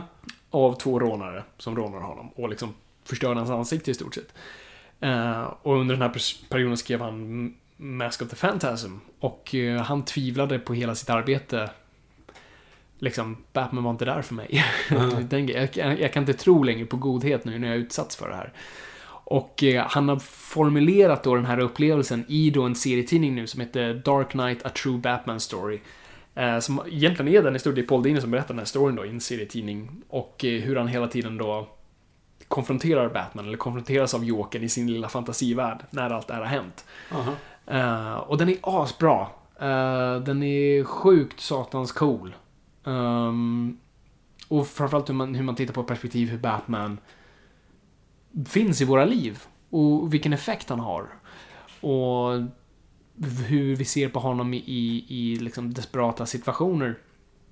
Och, eh, och den ger bara som en bonusgrej ger den också lite inblick i de episoderna han pitchade. Um, som inte kom med. Okej. Liksom, han, eh, han man ville skriva ett avsnitt där Batman träffar Sandman, alltså Morpheus. Alltså, gudarna, äh, drömmarnas gud, i stort sett. Jag tror du menar Spider-Man Sandman nu. Nej, nej, nej, utan det här är en helt annan. Han ser ut som en emo. Okej, skitsamma. Det blir ett annat avsnitt. Och han Ja. träffar, när han träffar Sandman och döden eh, i en dröm när han håller på att dö och han måste välja mellan att leva och, och dö. Ehm, Okej. Och sen också, han hade också en idé om att, så här, vad är det ultimata slutet för Jokern? Eh, och det var så jo men till slut måste väl Batman bara mura in honom i uh, Batcaven. och bara ha honom där. För att han är den enda som kan hålla koll på honom. Så han har honom inmurad, det finns ingen dörr, det finns ingen nyckel. Det finns ett litet hål där han slänger in lite mat då och då när han känner för det. Eh, och Jokern bara finns där. Och jag älskar den aspekten på det, det var en kul, kul tanke. Väldigt, väldigt mörkt. Supermörkt. Det var inte så passande för Batman Animated Series. Ehm, men kan verkligen rekommendera den om man vill bara läsa någonting nu. Som sagt, det är lite vuxnare, så ja, vi har unga lyssnare, så det är inte den ni ska plocka upp. Eh, och jag säger inte bara det för att den skulle vara grov, den är inte så grov, egentligen är det bara vuxna ämnen överlag och den är ganska tråkig att läsa för det handlar om en snubbe som går igenom ett ganska stort emotionellt trauma. Eh, och sådana grejer. Men när du är ett ga- gammalt Batman-fan eller Batman-fan överlag som, som, som vill ha bita i lite tyngre saker så, så testa den. Eh, Den finns ute nu eh, och den är asbra. Eh, Dark, Dark Knight med N, inte KN. Dark Knight, A True Batman Story. Så den släpptes nu precis. Liksom. Ja. Det, det är nog den här... Det kommer nog bli en framtida klassiker liksom, av Batman Stories. Och... Nej, det, det är en sån här... Mm, den var jättehärlig. Ja. Eller inte härlig, men mörk. Men Vad kul. Ja, så det, så det är där vi är i Batman. Liksom. Där är vi. Jag, jag, vad tror du om Batmans framtid? Hur känner du? Känner du dig övermättad av... Nej men, Batman. det här, återigen, det här ska vi ta i nästa avsnitt. Det här är- handlar bara om serietidningarna. Det är sant, du har Jag vet, rätt. inte, jag vet inte hur Batman serietidningarna... Det var därför jag ställde en fråga till dig. Jag kan inte riktigt svara på det. Okej, hur tycker jag om framtiden bara allmänt? Uh, ja, det kommer fortsätta. Vi får se. Batman kommer alltid publiceras. Så länge DC Comics existerar så kommer Batman pu- publiceras i en eller annan form. Oavsett hur impopulär den är. Jag tror, alltså Batman har byggt en så, så pass fanskara i serietidningsvärlden att det kommer alltid finnas läsare. Och det kommer alltid finnas en liten marknad. Du kommer alltid finnas där. Jag kommer alltid läsa. Det är, det det är min hjälte. Mm. Mm. Det är fint. Men du, nu gör vi så här. Mhm. Nu tycker jag att ni får eh, smälta det här ni har hört. Plocka upp någon serietidning, titta och sen så kan ni då få för er att ni ska titta på lite Batman-filmer. För om två veckor så släpper vi nästa riktiga avsnitt, det vill säga i kontinuiteten. Då kommer vi gå igenom Batmans historia på film. Och då, då kan jag nu dra listan, vilka ni kan förbereda er och titta på. Då ska ni först se Alltså Adam West Batman-film, inte tv-serien. Vi kommer inte prata om tv, för det, den kan vi ta i ett annat avsnitt längre fram. Men eh, så nu ska vi bara prata de filmerna som gick upp på bio. Så då släpptes det en film och den går, att köpa på DVD. Den heter bara Batman. Um, så att kolla upp den, det är Adam West-filmen. Och sen ska ni kolla på Mask of the Phantasm. Den gick upp på bio. Det var inte en direkt till video, utan den, den var gjord för att gå till VHS, men den var så pass bra att de släppte den på bio. Så den ska ni se, och sen då såklart Tim Burtons Batman och Batman Returns, Joel Schumachers, och Batman Forever, Batman och Robin och sen såklart Nolan-trilogin. Och sen ska vi, ja, vi, ska vi prata Batman Superman igen? Jag vet inte om det- Den är färsk i allas minne i alla fall, så vi kommer inte snudda på den i alla fall. gör för ont. Ehm, så, så det kan ni förbereda er på. Mm. Nu på så här spontant kommer jag på, jag kanske ska tipsa om lite serietidningar eftersom det är ett serietidningsavsnitt. Kör. Um, Okej, så är ni nya läsare? Så, så, så jag skulle, eller nya läsare, är ni, liksom, är ni intresserade av att läsa Batman? eh, så, så ger jag ut några bara nu så här. De jag läste var Batman Year One och Dark Knight Returns. Alltid läsvärt. Eh, jag skulle läsa Court of Owls. Den kan jag rekommendera också. Och uppföljaren till den heter, eller det är inte en uppföljare, men det är bara liksom, de delade upp den i bara två trade Det, det är paperbacks. tillbaka, tillbaka till framtiden. Nej, just det. Förlåt. Det är trean som är tillbaka till framtiden Du 2. förvirrar folk. Det är trean som är tillbaka till framtiden 2, eller hur? Va?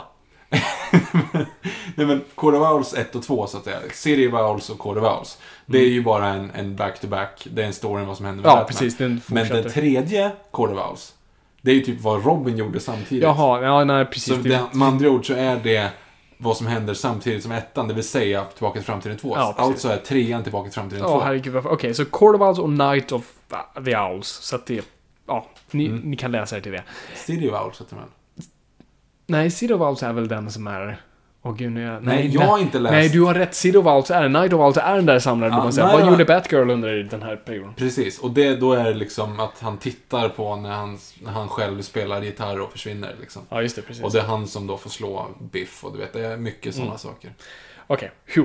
Sen har vi Batman Hush. Jättebra för nya läsare, precis som of Owls. Um, Hush, skitbra. Det är alltså inte den som handlar om, om Kenta Stoffer på med, eller Kenta Stoffer på plattan, utan det är Hush som är H-U-S-H. Va? Mods? Vad har Ja. det med Hush att göra? Det har väldigt mycket med Hush att göra, men inte med Batman. Ja, du menar Hush? Ah, Alltså H-U-S-H. ja, nu fattar jag. Ja. Hush. Ja, yes, Hush. Ehm, The Long Halloween. Fantastiskt. Det är väl, om, ni, om ni är stort fan av The Dark Knight, alltså Nolans Batman, så är väl den mest influerad av den. Eh, jag skulle säga Arkham Asylum, om det har mage för det. Det, det är lite för den mognare publiken, men den är fucked up, men väldigt härligt så.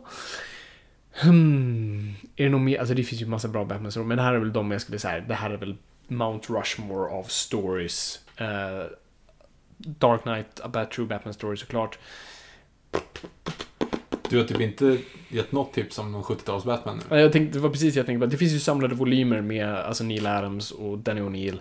Så att det är bara att kolla upp om ni hittar några sådana. Det, det, det är bra läsningar. Det är ju en så här, jag kanske har berättat den storyn. Det är en av mina absoluta så här, då jag, då jag kände att jag har bidragit något till världen. Oj, oj. Eh, att jag på något vis, jag var Joe Chill, han som mördade Batmans föräldrar. Va? Okej, det är fel. jag mördar inte en barns förälder. Eh, men det här handlar om ett barn. Eh, jag vet inte om jag berättat den här storyn tidigare i podden, men stoppa mig om jag har. Ja, skitsamma. Skitsamma, kör på. Jag jobbade på en eh, filminspelning. Eh, jag var runner, vad man kallar det, alltså en sån här assistent. Sladdbärare. Sladdbärare i stort sett. Eh, man gör allt och inget. Ehm, och eh, det var för en reklamfilm för SVT. Och eh, i den här reklamfilmen så var en av skådespelarna ett barn som typ var mm, fem, sex år. Eh, och jag var medveten om detta och jag tänkte okej, okay, filminspelningen är bland den tråkigaste platsen i världen att vara på. Och det kommer vara mycket väntan. Och om det nu är så att den här kid, ungen inte har en Gameboy, äh, Gameboy har inte ens barn längre, men typ en iPad eller något sånt där. Jag tar med mig en serietidning. Så jag tog med, för jag har en översatt volym av Neil Adams och Danny O'Neills Batman. Som är, ja, det är de översatta volymerna till svenska.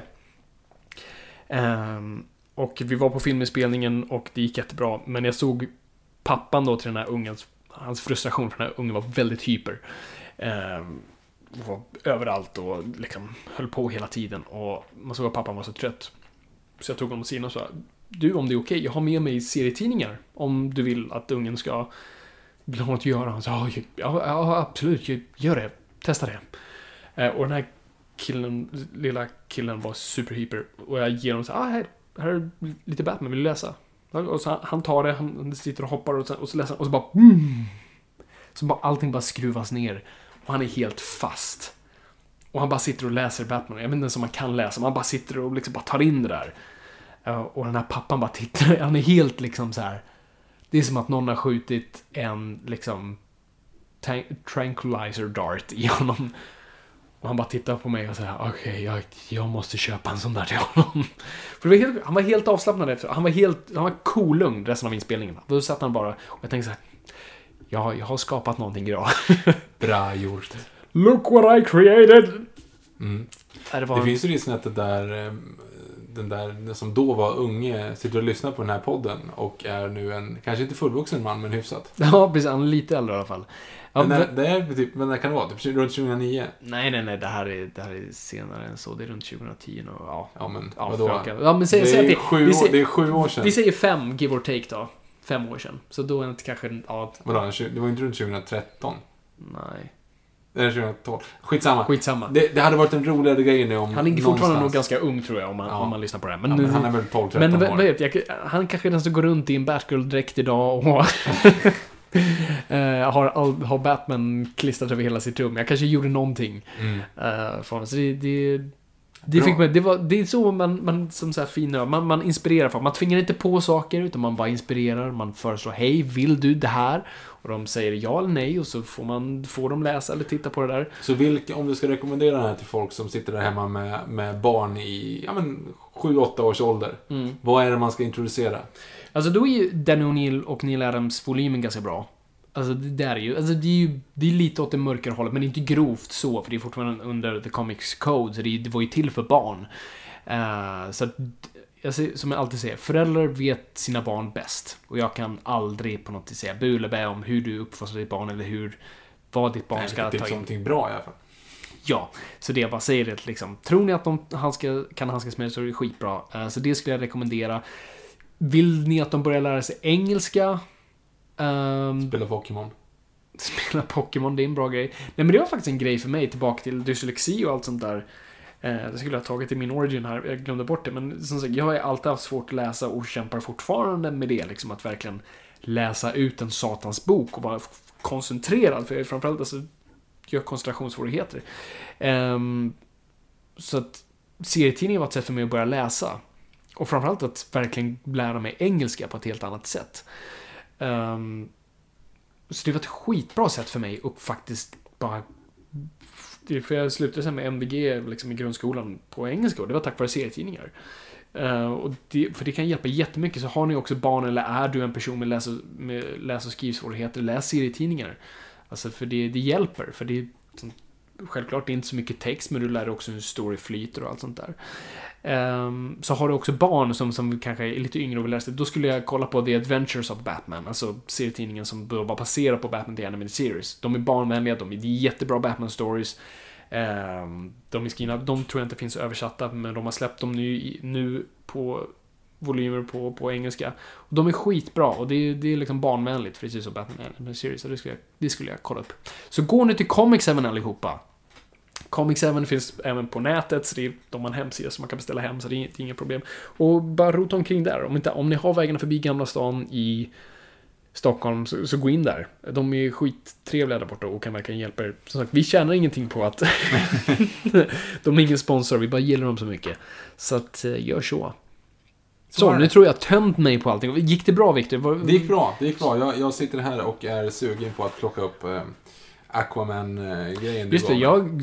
Bra, bra att du sa det. För vi har ju faktiskt... eh, Som vi har haft förut, du har ju faktiskt fått läsa grejer här. Jag vet. Jag har gett dig serietidningar och nu gav jag dig en Aquaman. Jag har inte hunnit läsa Aquaman. Nej, det är okej. Ja, det är okej. göra Men nu vet publiken det i alla fall. Så Ja. nu kommer, ligg på Victor nu att eh, på Twitter och Instagram att han ska läsa Aquaman och så måste han dra en recension här i, eh, i podden. Så han har läst då första volymen New 52 Aquaman.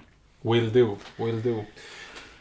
Men egentligen med det här tycker jag att vi tackar för den här gången. Det här är del ett Del av ett. vår eh, Batman-månad. Så Mhm. att eh, plugga på lite grann med lite filmer och lite sådana saker till nästa gång så kommer ni hänga med fullständigt i vårt filmavsnitt och ni kommer nu förhoppningsvis även hänga med hyfsat mycket mer i eh, Lego Batman men efter nästa avsnitt då kommer ni garanterat göra det. Yeah! Och sen ses vi egentligen nästa vecka för då är det en Elseworlds. Elseworlds, Då vi också ska precis. prata Batman. Vi, så vi att, kommer eh, snacka Batman i den. Okej, ska vi bomma igen där? Det gör vi. Tack så jättemycket för att ni har lyssnat och det är kul att vara lyssnat. Och kom ihåg gott folk, ingenting är för nördigt.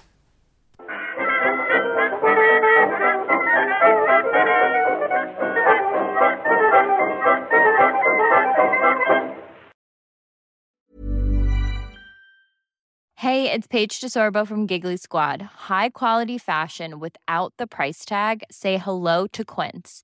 I'm snagging high-end essentials like cozy cashmere sweaters, sleek leather jackets, fine jewelry, and so much more. With Quince being 50 to 80% less than similar brands.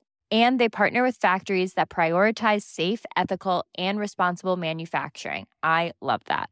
Luxury quality within reach. Go to quince.com slash style to get free shipping and 365 day returns on your next order. Quince.com slash style.